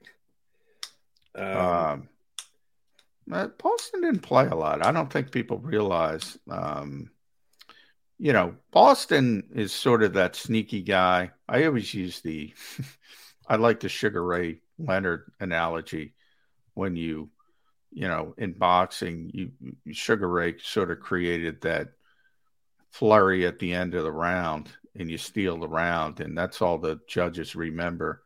Uh, when Boston gets in there, he makes splash plays, and that's all the judges remember. But he doesn't play a lot. He's not – I mean, those guys were out on the field for significant, significant periods. And even when Boston does play, and some of the injuries piled up with Miles and Jordan Howard, um, and he did play more significantly, it was for a short period of time. But when he's out there, he makes splash plays, and I think he's Sugar Ray Leonard's people. That's that's my comparison there. Those guys were significant. Uh, Alex, uh, you know, leading tackler on the team, uh, Nate Herbig, because of all the injuries, essentially a starter at the end of the season. Uh, full-time players, I guess, would be why I'm leaning it more in their direction. Yeah, maybe I'm a sucker for splash plays, but last time I checked, the way that they're still evaluating who wins and loses in the National Football League is who scores the most points. Uh, and uh, Boston well, it's hard Scott... to make a uh, offensive lineman to make a splash play. I mean, you can Quentin Nelson somebody, and occasionally it'll go viral. A giant pancake play. Jordan Mailata. I shouldn't even went. I should have kept it local. Right. Uh, uh, can Can you please give me the uh, website where I can go and watch the Quentin Nelson or Jordan Mailata like Nate Herbig? Well, that's play. What I'm saying. I, I'd I like mean... to know where I can find that. Well, you can. You can find it. Offensive line people, they love Quentin Nelson. It's like no, no. I'm talking about the Nate Herbig plays. Oh, no. Well, that's my point. I mean, I'm not comparing. I'm not saying Nate Herbig's the best guard in football or one of the best. Uh, you know, off, I'm not comparing him as a player. I'm saying in nature, offensive linemen don't make splash plays except for the occasional pancake block of Quentin Nelson or Jordan Mailata. It's kind of hard for them to make sure. So, uh, Trent Williams would be in that category as well. it's kind of hard for them to make offensive linemen to make splash plays. But guess what, Jody? They're stinking important. Boston Scott will tell you how important they are, because if they're not blocking, if they're not pinning somebody, if they're not pinning and pulling correctly, I yeah. So, I mean, the Eagles believe in building up front, spending money, as Martin said, offensive, defensive line. Yeah, I mean, it's not going to show up. It's not going to be splashy, but it's important. Your question to me was who was more important to winning. Yes. I think those guys are more important to winning than scoring, Boston Scott. Scoring touchdowns, very important to winning. Oh, and Boston how do you score Scott, touchdowns? And though? Boston Scott scored seven of them. How do you seven. Score, if you don't have blocking as a running back, how do you score touchdowns? I, I Jordan Howard scored touchdowns. Miles Sanders didn't. That weird dichotomy. I mean, I mean, you know, if they take him out, he's not a goal line player, which, you know, is more of an indictment of Miles Sanders than um, anything about Jordan Howard or Boston Scott. Somebody's got to score the touchdowns. Well, I mean, I will suggest that he was following other guys on the offensive line much more so than Nate Herbig. Well, that part's fair. Do, That's do me, part fair. Do me a favor, Mister Pro Football Focus.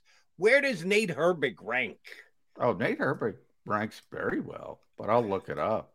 Okay, yeah, that's yeah. one of the reasons why I, I'm I'm not overly concerned, but I think somebody, you know, might wake up and say, let's push the Eagles and see if we can sign an offer sheet there uh, and try to get a guy who's, you know, remember, he's not going to be a starter here because the Eagles do have such impressive depth.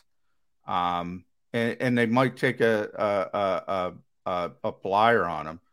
But I'll look real quick. thirty. Nate Herbig was thirty uh, at the offensive guards in the N F L. So you think about it, there's thirty-two teams, Jody, um, sixty-four starting guards.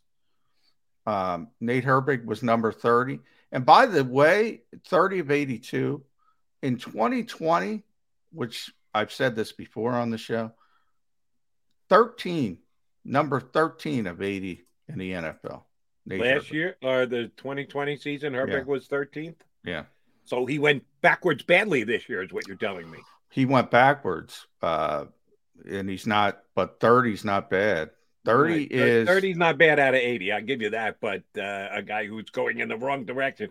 I I just think they undersold Boston Scott. Uh, is, is Jordan Howard retired? I If he does, it'll be late in the process. Uh, as uh, agreed. Uh, so the Eagles have how many backs under contract right now? Uh, yeah, but here's the deal, Jody. Here's the deal. The tender is two point four three three million. Okay. There are, and I'm gonna I'm gonna do it real quick. One, two, three, four, five, six, seven, eight, nine, ten, eleven, twelve, thirty running backs in the N F L that make more than two point four three three million. I, it's more about the position than anything else. You're not going to pay a third-string running back. There's thirty-two teams, thirty-two starting running backs. You're not going to pay a third-string running back. That's not Howie Roseman. That's not Jake Rosenberg. That's where the analytics of the salary cap come into play. They don't have to pay Boston Scott to. It's not an indication that they don't want him. In fact, I do think they want him back. I think he's another guy. They they like him as a player, uh, but they regard him as their third-string running back, a very good third-string running back. But they're not going to pay two point four three three million dollars for a third-string running back. That's just that's what Boston Scott is about. Fair enough. I will suggest that they should. And I would not be surprised if Boston Scott, when he gets to full free agency, which he will as of today, because the Eagles chose not to tender him, gets that kind of offer on the open market. Even at a depressed position like running back, the salary just continue to come back and back and back and are less and less and less at running back. Uh, I still think that somebody's going to see the value of Boston Scott at his age and his production. And yes, when I say production, it's more of an average than it is a total uh, comp because, yes, the Eagles chose not to use him because Jordan Howard kind of came out of nowhere and had as good a season as he did. Um, I think they could have been just as effective using Boston Scott. I think somebody's going to make a play for him. I think he's one of those free agents. And the only upside will be Jimmy Kempski. This one's for you, buddy. Eagles losing a free agent. Next year's compensatory draft may actually be improved because they lose Boston Scott and he goes somewhere else and joins another team. I just believe that Alex Singleton and Boston Scott, it came down to three guys. They uh, had three guys that they could uh, legitimately throw a tender on, uh, Singleton, Scott, and Herbig, and they decided to put it on Herbig. I think that's just purely because of the way the National Football League evaluates positions, not the individual players. I think Nate Herbig's a guy. He may be a big guy, but I think he's a guy. Boston Scott actually has a nose for the end zone, and Alex Singleton actually does have the ability to get one hundred tackles. I think the other two have actually produced. I know it's so hard to, to evaluate uh, offensive linemen unless you're looking at coaching tape and the like, and you lean on Pro Football Focus, which they've got him as a pretty good uh, ranking. I was just surprised that the one guy they decided to tender was a guy who I would rank third as having an impact on whether the Eagles did or didn't win games this year. Well, right. that's that's the number, real quick. I know we got a Derek Gunn. If he gets more than two point four three three million dollars, and by the way, four o'clock, they still might sign Boston Scott before four o'clock. We still got time. True. Uh, well, we'll put that one to our next guest. See how big a Boston Scott fan he is. Uh, I am. I raised my hand. Uh, we'll see if uh, D. Gunn as well. Derek Gunn, our very own from the Jacob Media YouTube channel, is going to join us next here on Birds three sixty-five. Go for the midnight dares. Go for the memories. Go for the view that goes on forever. Go for the bubbles in your bathtub and in your drink. Go to bed whenever you want. Or don't. Go for him. Go for her. Go for the win. Go to Ocean Casino Resort. Book your trip at the ocean a c dot com. At Stateside Vodka, every new customer gets the world's best rocks glass. Free. What's that? Uh, a rocks glass? You're telling me that bottle is cut in half? You could say that. Holy shit. And you're telling me I can get one of these glasses for free? That's right. One free rocks glass per customer with each first-time purchase of Stateside Vodka. So good, it just disappears. Imagine for a moment that you went to work today, and when you came home, you were catastrophically injured. Your life and your family's life. That's what happened to union construction worker Mike Little. I was scared of what the end was going to be, but to be one hundred percent honest with you, I knew I was going to be all right just by talking with Brian. In my heart, I just knew everything was going to be all right. Call the firm and find out why they say, "We got this." Call two one five, four five eight, two two two two.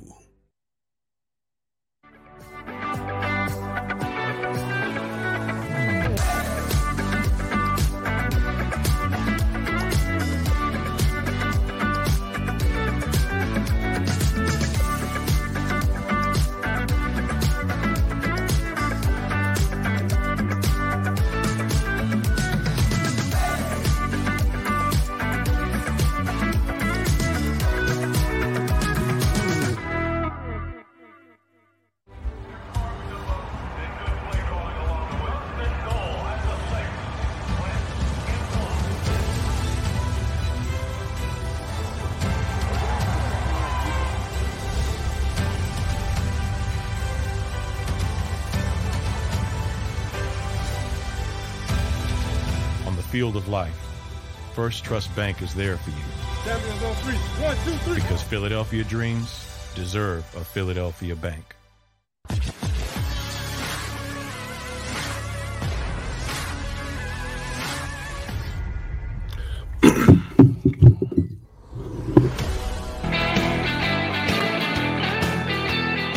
He is John McMullen. I am Jody McDonald. We are the Mac and Mac guys. We are just some of the water carriers here on the Jacob Media YouTube channel. Not as big as our next guest, though. Uh, you know him forever from N B C Sports Philadelphia. He has been a key contributor here on the Jacob Media YouTube channel the last year and change. That Gun on One podcast is also pretty damn good. Uh, Derek Gunn joins us here on Birds three sixty-five. How are you, D-Gun? Hey, guys. Good. How you guys doing today? Doing well. Good to see you, D-Gun. Likewise.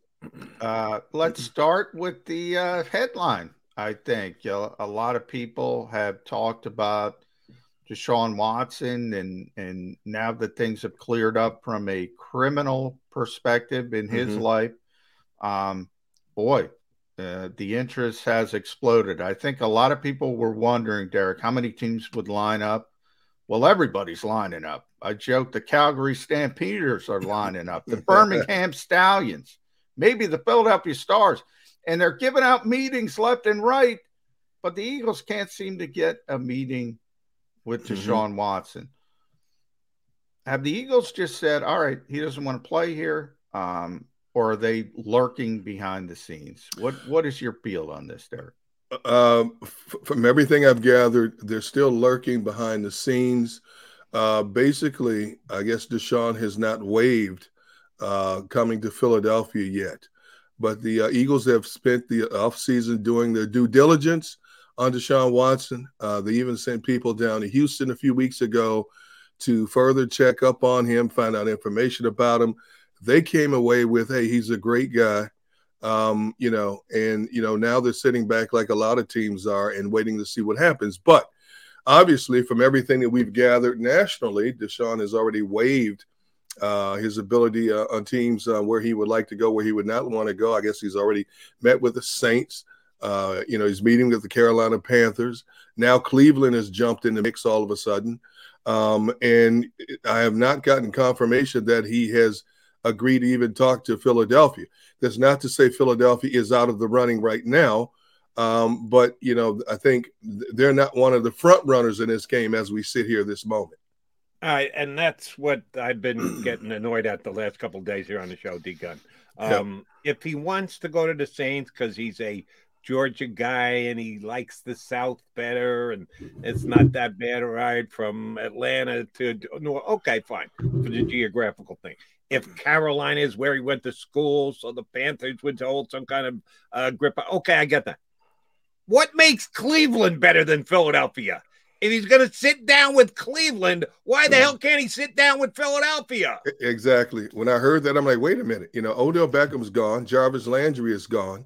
So two frontline wide receivers are no longer in the mix there. So uh, what is the appeal for him to go to Cleveland? I have no idea at this point. Um, and, and so – the only people that really know that are his agent and himself. Um, I don't know what connections he would have with the Cleveland Browns right now. Um, and and it's, I've been to Cleveland a number of times. Certainly Cleveland is not more appealing than the city of Philadelphia and this region in general.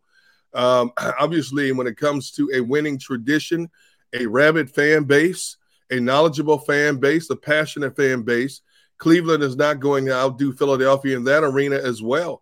So for the life of me, I can't understand why he would agree to meet with the Cleveland Browns, um, a team that has historically had over thirty quarterbacks, starting quarterbacks since nineteen ninety-nine. Um, and it looks like, you know, from what we're hearing, you know, Baker Mayfield sent out a, a heartfelt thank you to the Cleveland Brown fan base yesterday, yeah. talking about, you know, he doesn't know what the future holds for him. He, he can only control one facet of his life. So I don't know if they've already given him indication that, hey, here's what we're doing. We're looking at somebody else. But I thought that was a little unusual for Baker to send that out at this particular time when just a, a month ago, the front office said we fully intend for Baker Mayfield to come back here and be our starting quarterback in two thousand twenty-two. But as we all know, front offices, they're all cloak and dagger. They never tell you the full truth yeah. about anything they're going to do anyway. Cleveland did bring in Amari Cooper, I will say that. And maybe True. There's some Rock and Roll Hall of Fame tickets, maybe maybe a free pass there. That's about uh, the only – but two things stood out to me there, uh, D-Gun, when you were saying that. One was rabid fan base in Philadelphia, right. and you're right, it's more rabid. Maybe could that be a problem? Don, Don and, Pound's pretty good, though. Don't don't, yeah. don't dismiss the Cleveland True. Faithful. They no, no, no, no, no. Cleveland's a very good fan base. Yeah. I'm not just missing them one iota. You know, that could that could be a problem also. Um, you go back to the the the Michael Vick era, and there was a good contingent of fans um, who did not want Michael Vick to come to Philadelphia uh, because of his uh, past dealings and doings. Um, but once Michael Vick got here and started winning games and playing like the electric Michael Vick that we knew he could play, all of a sudden, a number of those fans um, uh, turned and became, you know, fans of his. And I understand why a, a portion of the fan base here would not want Deshaun Watson here. And if you look at social media closely over the past week or so, you've seen a no- number of people talking about how they'd rather not have Deshaun Watson come here uh, because of, um, you know, what he's going through right now. Um, and even though the, you know, the jury down, a judge down in Houston um, uh, decided not to pursue further law, um, a, su- a further lawsuit against Deshaun Watson, you know, th- there's some people that, that feel he's still going to be suspended, and to what degree? How many games would he sit out? Would it be two? Would it be four, six, eight? We don't know yet because the league has not given us any indication whatsoever what the penalty may be. Um, and so a lot of teams would have to take that into consideration. If we give up high draft picks for Deshaun Watson, he's out the first six or eight games, and we start out like two and six or one and seven, and basically your season's over, you know, fans are not going to be happy about that even whenever he comes back because, you know, the playoffs are a far-fetched notion at that point. Um, so, you know, he's a, he's a great player. There's no question about that. Um, can change the complexion of a game at any given moment. Uh, but but again, I, I don't know why he's still stonewalling Philadelphia at this time, but is embracing Cleveland. I don't care if Amari Cooper is there or not. You know, what have the Cleveland Browns won any more than the Philadelphia Eagles historically in the last decade or so? You know, um, so I, I just don't understand that, you know. And again, I go back to what I had said earlier. I don't know what his connection might be there with the Cleveland Browns, but obviously it's something that um, that, that seems to um, – Uh, pique his interest more so than coming here right now. Well, you it, the second part, uh, Derek, that you brought up that kind of rung true was your your thoughts on Baker Mayfield. The Eagles have a unique luxury in this, in the fact that, and I'll also give a lot of credit to Nick Saban because Miami went through this with Tua, who right. seemed to handle it very well from a mental standpoint. Whereas Cleveland goes and talks about a meeting and Baker's saying his goodbyes. Like, he right. doesn't want to be part of it anymore. They, how big is that luxury to know Jalen Hurts is not going to be a shrinking violet? It, you, we said lurking in the background. It, it, if the Eagles don't get this done, they can be comfortable understanding that Jalen Hurts is mentally tough enough to just shrug it off and, and move forward. Is that fair to say? Yeah, I, I would agree with that. Um, you look at everything Jalen has gone through. You look at how many uh, different teams he's played for. Look at how many offensive coordinators, quarterback coaches he's played for. You know, he's talked openly about he, his his coach. Dad was his worst critic, or his critic times. Uh, Jalen uh, can handle any and everything. I think that was proven last year with all the rumors out there about the Eagles possibly bringing in a quarterback. And then they finally bring in a Gardner Minshew. And he never buckled. He went about his business. I think he has the consummate poker face and the poker demeanor uh, to handle any and every situation. And, you know, I said it uh, on number, a number of platforms in the half of two thousand twenty-one and this offseason that I fully expected, you know, Jalen Hurts uh, to be the Eagles starting quarterback in twenty twenty-two. And with all the rumors out about the possibility of Russell Wilson, Aaron Rodgers, we knew. I mean, let's be real about this. We knew Russell Wilson and Aaron Rodgers were not coming to Philadelphia. Based on what we saw from the Eagles in twenty twenty-one, a team yes, they got to the playoffs, they, you know, but then again, they got exposed in the playoffs. You know, we talked about this. We saw an Eagles team that compiled wins against inferior opponents, and then when they got to the playoffs, they got smashed by an elite team. You know, and so the Eagles still have some growth. There's nothing wrong with that because The the experience those young guys got from the playoff experience is invaluable for their development in, development in the future. And, you know, now this offseason, Howie Roseman will continue in free agency and the draft to add to that nucleus to make it stronger and that much better. But, but if Jalen Hurts, you know, he's not going to flinch. He is who he is. He understands the nature of the business, and he's going to go about his business. If the job is his, so be it. If, if somebody comes in here and beats him out, which I don't think is going to happen in two thousand twenty-two, then he'll handle it like a professional and move on. All right, D-Gun, uh, J-Mac and I were talking about this right before you came on. Um, if Boston Scott ends up elsewhere, which unfortunately I think if they don't put the tender out there, if I were Boston Scott, I'd be a little ticked off, uh, and I'd be looking to take my wares elsewhere. If the Eagles make the best offer, then he'll be back here, but we don't know that that's yeah. the case. Will right. the Eagle fans in season be saying, damn, we could use Boston Scott down by the goal line? Seven touchdowns last year for Boston Scott. Only guy in the team who had more touchdowns than him was the quarterback, Jalen Hurts. Or will people be going, Boston who? Because the mm. Eagles will just fill the void and get another running back and move on from Boston Scott, and he'll long be since forgotten. Which do you think is more likely? Well, right now we're looking at Miles Sanders and Kenneth Gainwell on the roster, and, he, and, he, and neither one of those guys are what you would consider your plow horse to get those tough two and three yards. So I fully expect Howie Roseman to either find himself a mid-level veteran uh, during free agency. He's not going to pay top dollars for another running back to come in here, to find a lower lower level or mid-level veteran to come in here, or he's going to draft another running back, and I would assume he's going to try to draft a bigger running back uh, to fit that bill. You know, to answer your question directly, that remains to be seen until we get closer to the regular season and find out exactly what the Eagles have in their arsenal in terms of uh, running back stable. You know, whether it's an unproven commodity by way of the draft, or if they go out and find a younger version of, you know, Jordan Howard, or they might even bring Jordan Howard back again. Who knows? You know, so, I, I, you know, I can't thoroughly answer that question at this stage as we sit here March sixteenth, because there's still a lot of wheeling and dealing, as we've seen before free agency officially began. Look at all the moves that have been made already out there. You know, so, you know, now the free agency is in full swing. You know, uh, Howie Roseman knows what he needs. They know, the team as a whole know what they need to fill. And, you know, and I've said it time and time again, I've always thought Howie Roseman did a better job of bringing in free agencies, a more consistent, better job of bringing in free agencies more so than drafting, although his draft in two thousand twenty-one was a pretty good draft. But, I, you know, Howie Roseman knows how to plug and play when it comes to bringing in veterans. So, again, I, I fully expect him to, to bring in a, a, a veteran running back in here. Uh, hopefully it's somebody similar to a Jordan Howard, and he may even, you know, pull the trigger and draft one in the middle rounds uh, come late April. Uh, D-Gun, you mentioned it's March sixteenth, but you know how people are. Uh, yeah. We have yeah. free agency doesn't even start till four o'clock today, but uh, the names are out there.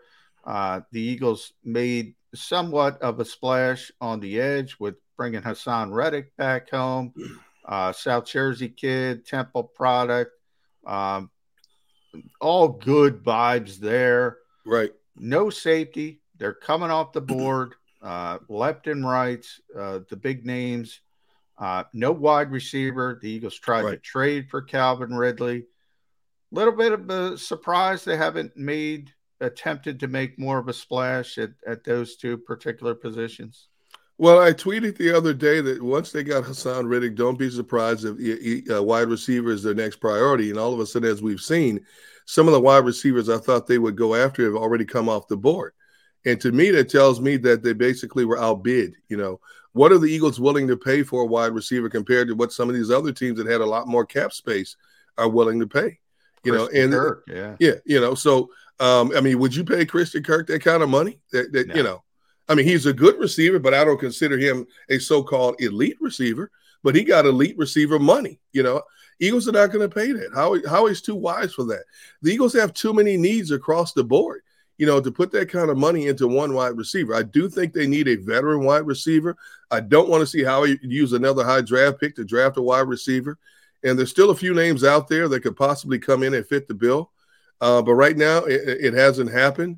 But the Eagles are looking at the wide receiver board in terms of free agency. That I can tell you. They are looking at the wide receiver board, and I wouldn't be surprised if they bring in a veteran wide receiver to try to complement, you know, uh, DeVonta Smith. But is anybody going to be wowed by anybody that's left at this stage? No. Other than Allen Robinson. He's the no, one guy no. who would probably get some wows because he's been as good right. as he has, but yes. is also going to be pretty damn costly. Are people going to go, whoa, whoa, whoa, this is the guy we're bringing in as our veteran wide receiver? Right. You're right. No, you're, you're right. No, you're right. You know, a lot of people are going to go, huh? You know, and I understand why. You know, Eagles fans, they want to see the product improve. And we all know the Eagles need another wide receiver, a proven wide receiver um, out there. And the fact that, I mean, let's face it, when it comes to free agency, when you look at Howie historically, when Howie has wanted something bad enough, he has gotten it by way of free agency.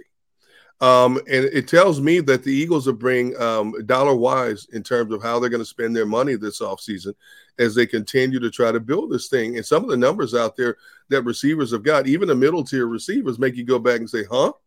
Are you serious? They got this kind of money? And I'm sure the Eagles organization is thinking the same thing. Um, so it may not be a wow factor in terms of who they bring in, but I fully expect them to bring in a, in a, in a wide receiver. And with Allen Robinson still being out there, I think the more teams that that that, that are interested in, in him, obviously the numbers are going to go up. Um, and the Eagles have to decide, is Allen Robinson that wow factor that could put us over the top in our receiving game? You know, he's a he's a great receiver. Unfortunately, he was stuck in a situation in Chicago where, you know, you know, uh, you, you have a quarterback situation that didn't get to fully utilize all of his talents. Um, but if you we've seen him have some games, uh, upper tier type games that that let you know that, man, this kid can play. You know, if he's given the right quarterback, he can play. Um, it comes down to now what the Eagles and other organizations want to spend in terms of bringing an Allen Robinson in there. All right, this is a philosophical question for you, D-Gun. Philosophical, um, okay. It, it, from, from a roster building standpoint, we hear this all the time. You have a short window if you hit on the quarterback on this rookie deal. Right. Uh, Jalen Hurts right now scheduled to make one point six million dollars mm-hmm. at the quarterback position. He is your starter. Um, that means you have more financial assets to build other parts of the roster. We look out to Los Angeles, a little bit different because Justin Herbert is a top ten level right. pick, makes right. more money, but still cost effective from the quarterback position. You're not paying thirty-five, forty million dollars. Right. The Chargers go out there. They overpay Khalil Mack. They trade right. for him. They overpay for J C Jackson. They're building up around Justin Herbert. The Eagles, when they give their votes of confidence to Jalen Hurts, what do they say, D-Gun? They say, we got to build up around Jalen Hurts. Mm-hmm. Isn't this the time to overspend? I get what you're saying about Howie Roseman right. discipline, and you don't want to overpay for Christian Kirk. I agree with that. But on the other hand, isn't this the time you should be overpaying? You have that short window uh, with a cost-effective quarterback. Your thoughts just on the philosophical roster building of that? No, I agree with you. And we've known historically how he has overpaid in some cases for free agents. But in two thousand twenty-two, I'm not, you know, I'm not behind closed doors with him. I don't know what the mindset is. And I know fans are anxious. You see all the bodies that have been moving back and forth so far. I know fans are anxious. You know, I'm sitting there anxiously waiting to find out exactly what this team is going to do next. I agree with you. You know, now's the time. You know, the team is the team was a little bit better off than we thought it would be as we watched them, um, you know, wade through the waters of two thousand twenty-two, uh, twenty-one. We saw them uh, with a little promise, uh, you know, and we still understand they need a safety. They need a cornerback. They need a little bit more depth at the offensive line. Uh, they still need a little bit more uh, improvement at the linebacking situation. Maybe another edge rusher. You know, we, we fully expect Brandon Graham to come back healthy in two thousand twenty-two, but let's face it, at thirty-three, coming off a, a serious injury like that, as we all know, sometimes you don't regain that burst that you had, you know, when, when you're twenty-five, twenty-six. It takes a little bit longer to heal up, and you want it to what degree. Now, nobody's going to outwork Brandon Graham in terms of getting back to what he hopes will be that, that top-notch level, but we don't know. They still need, you know, some help in the edge rush. I like a Josh Sweat, but you can never have enough edge rushers, and because Jonathan Gannon doesn't like to blitz a lot, obviously he's going to have to rely on his four men up front uh, to get home. So I don't know exactly what they're thinking behind closed doors. You know, they got Hassan Reddick in here. That takes care of the, the edge rushing. The man has, what, twenty-three and a half sacks in the last two seasons? You know, and you can either play him at the Sam or you can play him down, put his hand in the dirt and let him come off the edge there. Uh, but they still need depth um, at, at positions as well. So I, I, I don't know exactly what, what the game plan is, what the mindset is for this organization in terms of filling out its roster by way of combination of free agency slash the upcoming draft.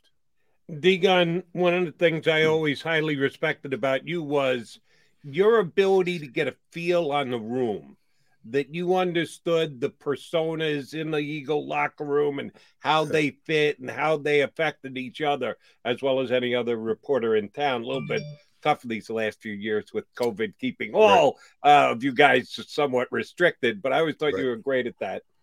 Uh, John was talking earlier about uh, Greg Ward coming back. I was kind of surprised that the Eagles did sign him, but John said, no, he's a good guy. They like him in the room, that he's got a good relationship with the other wide receivers. So Greg mm-hmm. Ward's staying, um, but the uh, fourteen other Eagle free agents, none have signed elsewhere, by the way.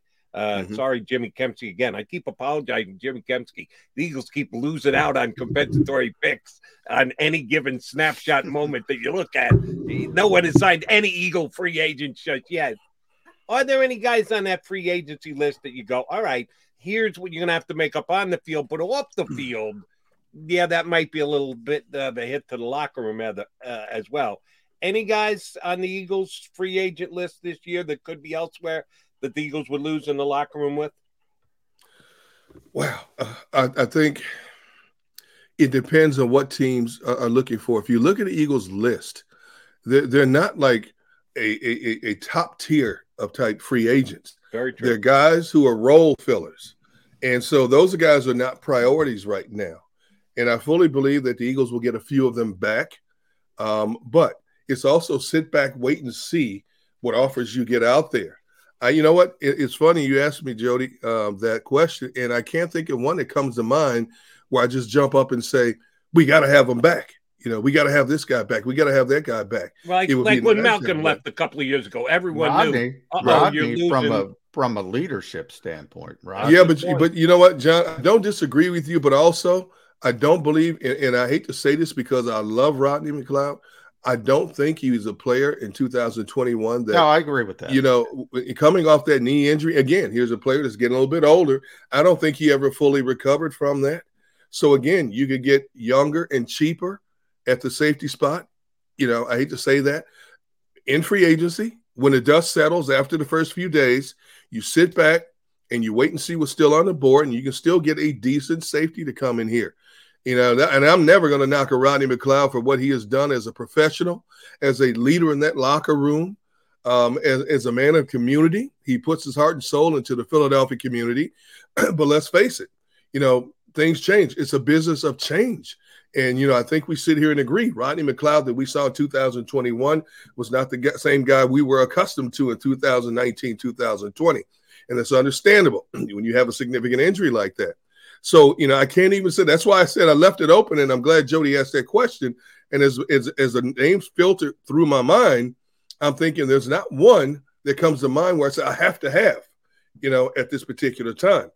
Um, moving in another direction doesn't necessarily mean they're going to automatically be better, but it does help them free up some other money in case they want to do something uh, later in free agency. And just to give Howie some credit, the guys that would have been wanted – he got done early. So Dallas yes, Goedert was absolutely. scheduled to be a free agent. Jordan Mailata, Josh right. Sweat, Avonte Maddox. So he, he identified those guys early, got them locked up. Right. And, yeah, you could look at the Eagles are not going to lose sleep. You know, you'd like to have Rodney back from a leadership perspective, but you're right, D-Gun. Sure. I mean, he's a yeah. descending player um, on the field. So you're not going to lose sleep. So we got to give Howie credit at certain things, and we'll criticize him where he deserves criticism. One guy, you know, I look at Hassan Reddick, and this will my last one for you, D-Gun. Yeah. Perfect fit for what Jonathan Gannon wants. Uh, Howie says, we're an extension of the coaching staff. Well, you got Jonathan Gannon says he wants this Sam linebacker, edge rusher, pass rusher. He's got it. Right. One guy you talked about a lot last year from his time in Minnesota was Harrison Smith. Harrison mm-hmm. Smith, Harrison Smith. Very, very versatile safety. Plays right. all over the place. Malcolm Jenkins-like. Up, down, all over. Mm-hmm. There's one guy out there, but he's not a typical Eagles signing because he's a little bit older. He's going to be thirty. He's played a lot of football. Tyrann Mathieu, the Mathieu. Honey Badger. Yep. That's the type of player Jonathan Gannon wants. That would be right. out of character for the Eagles, would they consider something like that to make the defensive coordinator happy? Absolutely. But it comes down to one thing, the almighty dollar. Yeah.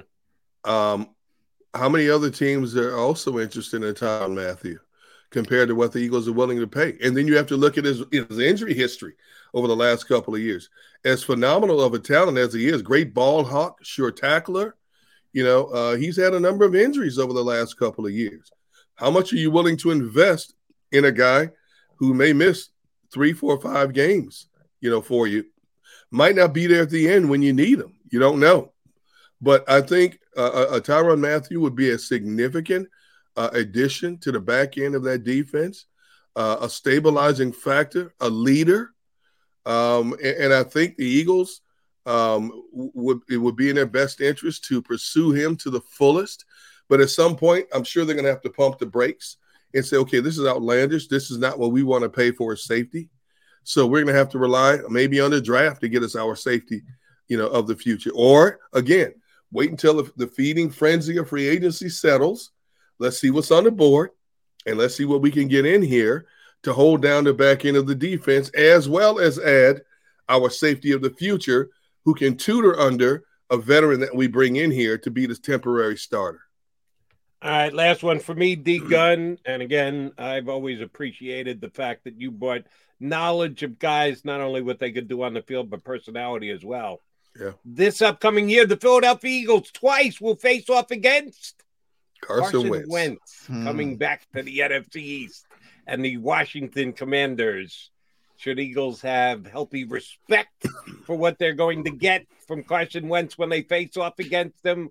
Or should they be smiling because Carson has shown his true colors and just ain't the quarterback he used to be in two thousand seventeen? So Eagles will be favored in both of those games next year. Which way do you look at it? Um, I tell you what, um, you know, when the story started coming out about Carson after the two thousand twenty season about not being a the consummate locker room guy and the leader that you thought it would be, you thought it was because, you know, maybe inner sour grapes, and how the relationship had disintegrated between him and Doug Peterson in the front office.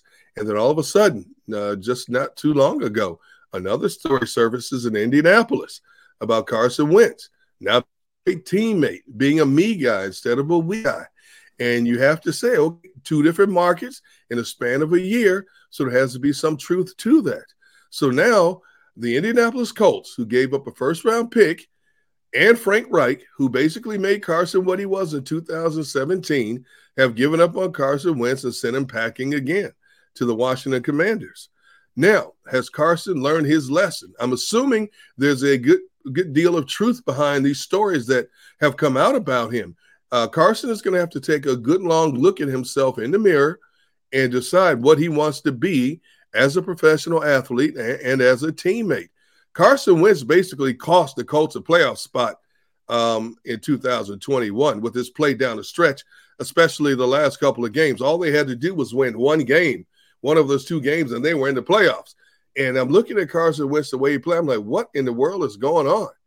And if he disintegrated in front of Frank Reich, is is it is it Carson who is slowly declining, um, or or what is or what is it?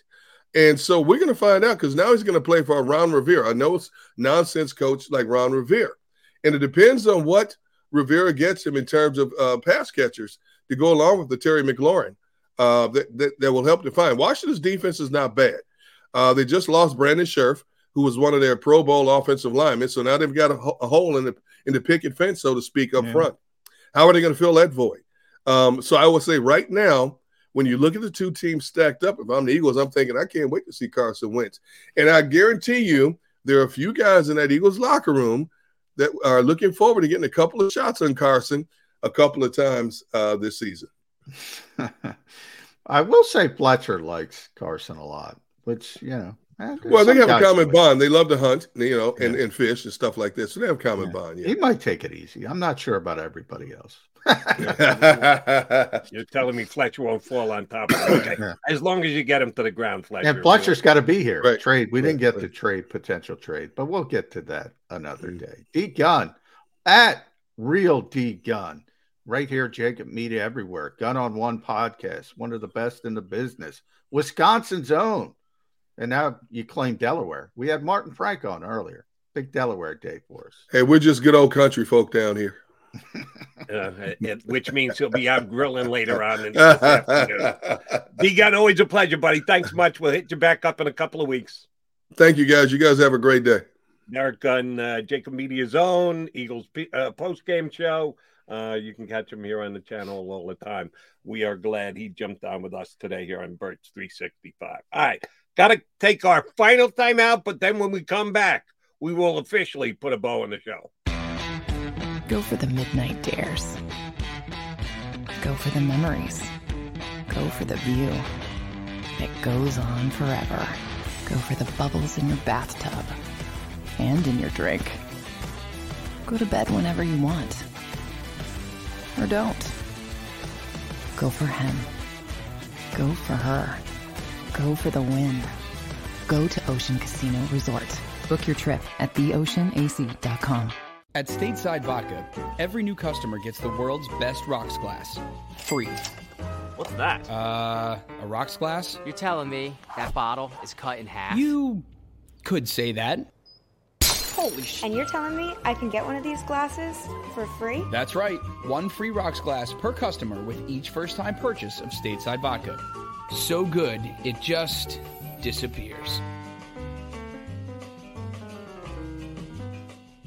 Imagine for a moment that you went to work today, and when you came home, you were catastrophically injured. Your life and your family's life. That's what happened to union construction worker Mike Little. I was scared of what the end was going to be, but to be one hundred percent honest with you, I knew I was going to be all right just by talking with Brian. In my heart, I just knew everything was going to be all right. Call the firm and find out why they say, "We got this." Call two one five, four five eight, two two two two.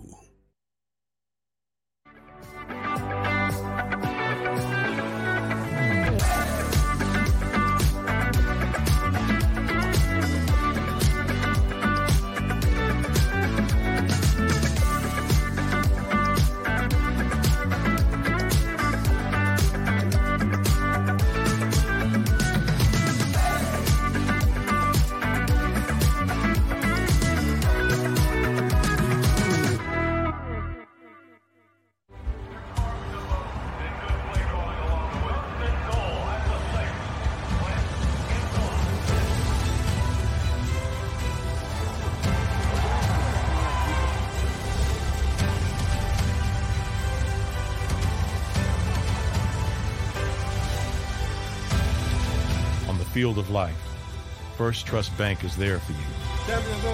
One, two, three. Because Philadelphia dreams deserve a Philadelphia bank. All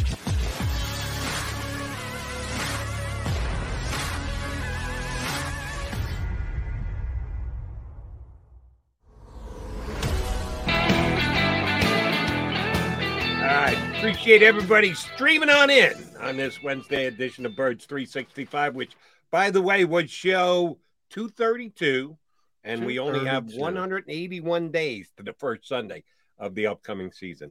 Um, hey, Jody, real quick. Interesting. Yeah. The N F L meetings are coming up, the spring meetings, and the competition committee meets, um, and they have rule proposal, potential changes. Overtime would be the biggest one.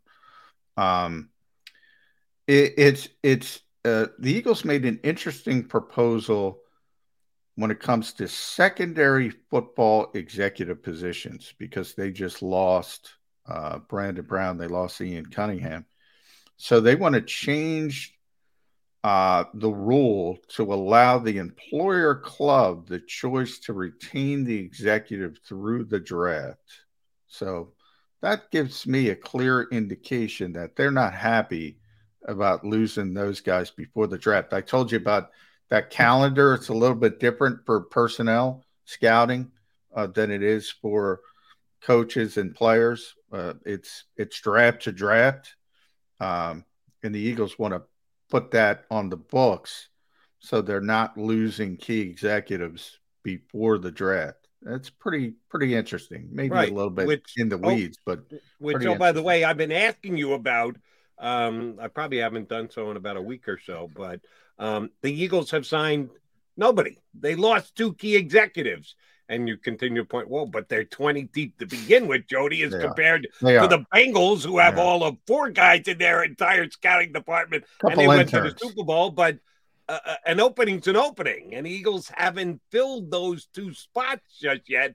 Apparently, you're right. They sound like they're not happy that they have to fill those two spots and want to change N F L rules about it. All right, that's something we get into tomorrow. Um Uh, we're going to do something I don't think we've ever done here on Birds three sixty-five. I'm going to ask John a question about a future show's guest on the air. We don't do this on the air. We usually do it off the air as soon as the show is over. Do you want to get B L G tomorrow, Brandon Lee Gouton? Uh, sure. I love B L G. Okay. We wow. both like B L G a lot. Uh, Joe Sanaliquito is going to join us tomorrow, correct? Yeah, uh, eight twenty. So we got uh, Joe early. Here's why I want to get B L G on early. Do you have uh, Bleeding Green Nation up on your computer? Or can you? I don't. Quickly but I put up B L G. It. As a matter of uh, as a matter of fact, their uh, lead story is about the Eagles and proposing uh, changes for the league. That they're one of the teams that wants to see a change in overtime. But I'm going to direct your attention to something else on B L G's website, Bleeding Green Nation. You got it up there yet? Uh, yeah, I got it up. Okay. How about that picture of Nate Herbig? Why would you do that? And I'm questioning whether the Eagles should have given him the tender or not. I would have rather tender Boston Scott than Nate Herbig. Why would you put that picture of Nate Herbig up there? My guess is, well, I'm I'm clicking on it's it's Getty Images. My guess is, remember I talked about the offensive linemen. They don't get a lot of respect, so you know you have to uh, subscribe to these uh, photograph. Uh, services, Getty, U S A Today, we use on Sports Illustrated. Um, uh, sometimes they don't have a lot of pictures of offensive linemen. That's and it. Some... That has to be the one picture. There yeah. can't be another picture. Yeah. If you've got a choice of one of two, and that's one of them, you're taking the other picture. I'll that's tell you. That's got to what... be it. Yeah. But you're telling me Nate Herbig has got these uh, viral videos. You could go find one. No, you can't. You can't even find a picture of Nate Herbig, let alone a viral video of him making a dominating play this past year. This is this is why you go up, uh, you, you go to camps and O T As, and, and you get what we call stock photos. You get yes. as many as the lesser play. You know, everybody's got the stars, right? You, so you don't worry about that. So you try to get as many as possible. In that case, I would go to my phone, and, yeah, I would go to a different Nate Herbig Uh, picture that I have gotten personally. You That's should have lent it to him. You should have called him and go, yeah, no, you know, Brandon, called, I, could, I, I could text you one that's better than that one you got. Yeah, I, I, I, if he would have called, I would have. You would have taken care of him. Yeah, so yeah. Uh, it's always good to talk to B L G because he's great. And oh, by the way, I want to get him on tomorrow so I can pimp him about that picture. How do you do that to the guy? I'm cutting him down because I don't think he's worth the tender, but at least I didn't put that picture of him up. Man, that's just harsh, B L G. Poor right, Herbie so the love bug. That's maybe we'll try and get B L G up tomorrow. We're definitely going to have Joe Santoliquito. I'm going to be back here in twenty-two hours. How about you, McMullen? I'm going to do it. Let's do it, Jody. Right back here on Birds three sixty-five and two and two. If you missed any of today's show on the Jacob Media channel, listen to the podcast on your way home. Available on YouTube, Apple, and without the ones like you, who work tirelessly to keep things running, everything would suddenly stop. Hospitals, factories, schools, and power plants, they all depend on you. No matter the weather, emergency, or time of day, you're the ones who get it done. At Grainger, we're here for you, with professional-grade industrial supplies. Count on real-time product availability and fast delivery. Call, click grainger dot com or just stop by. Grainger, for the ones who get it done.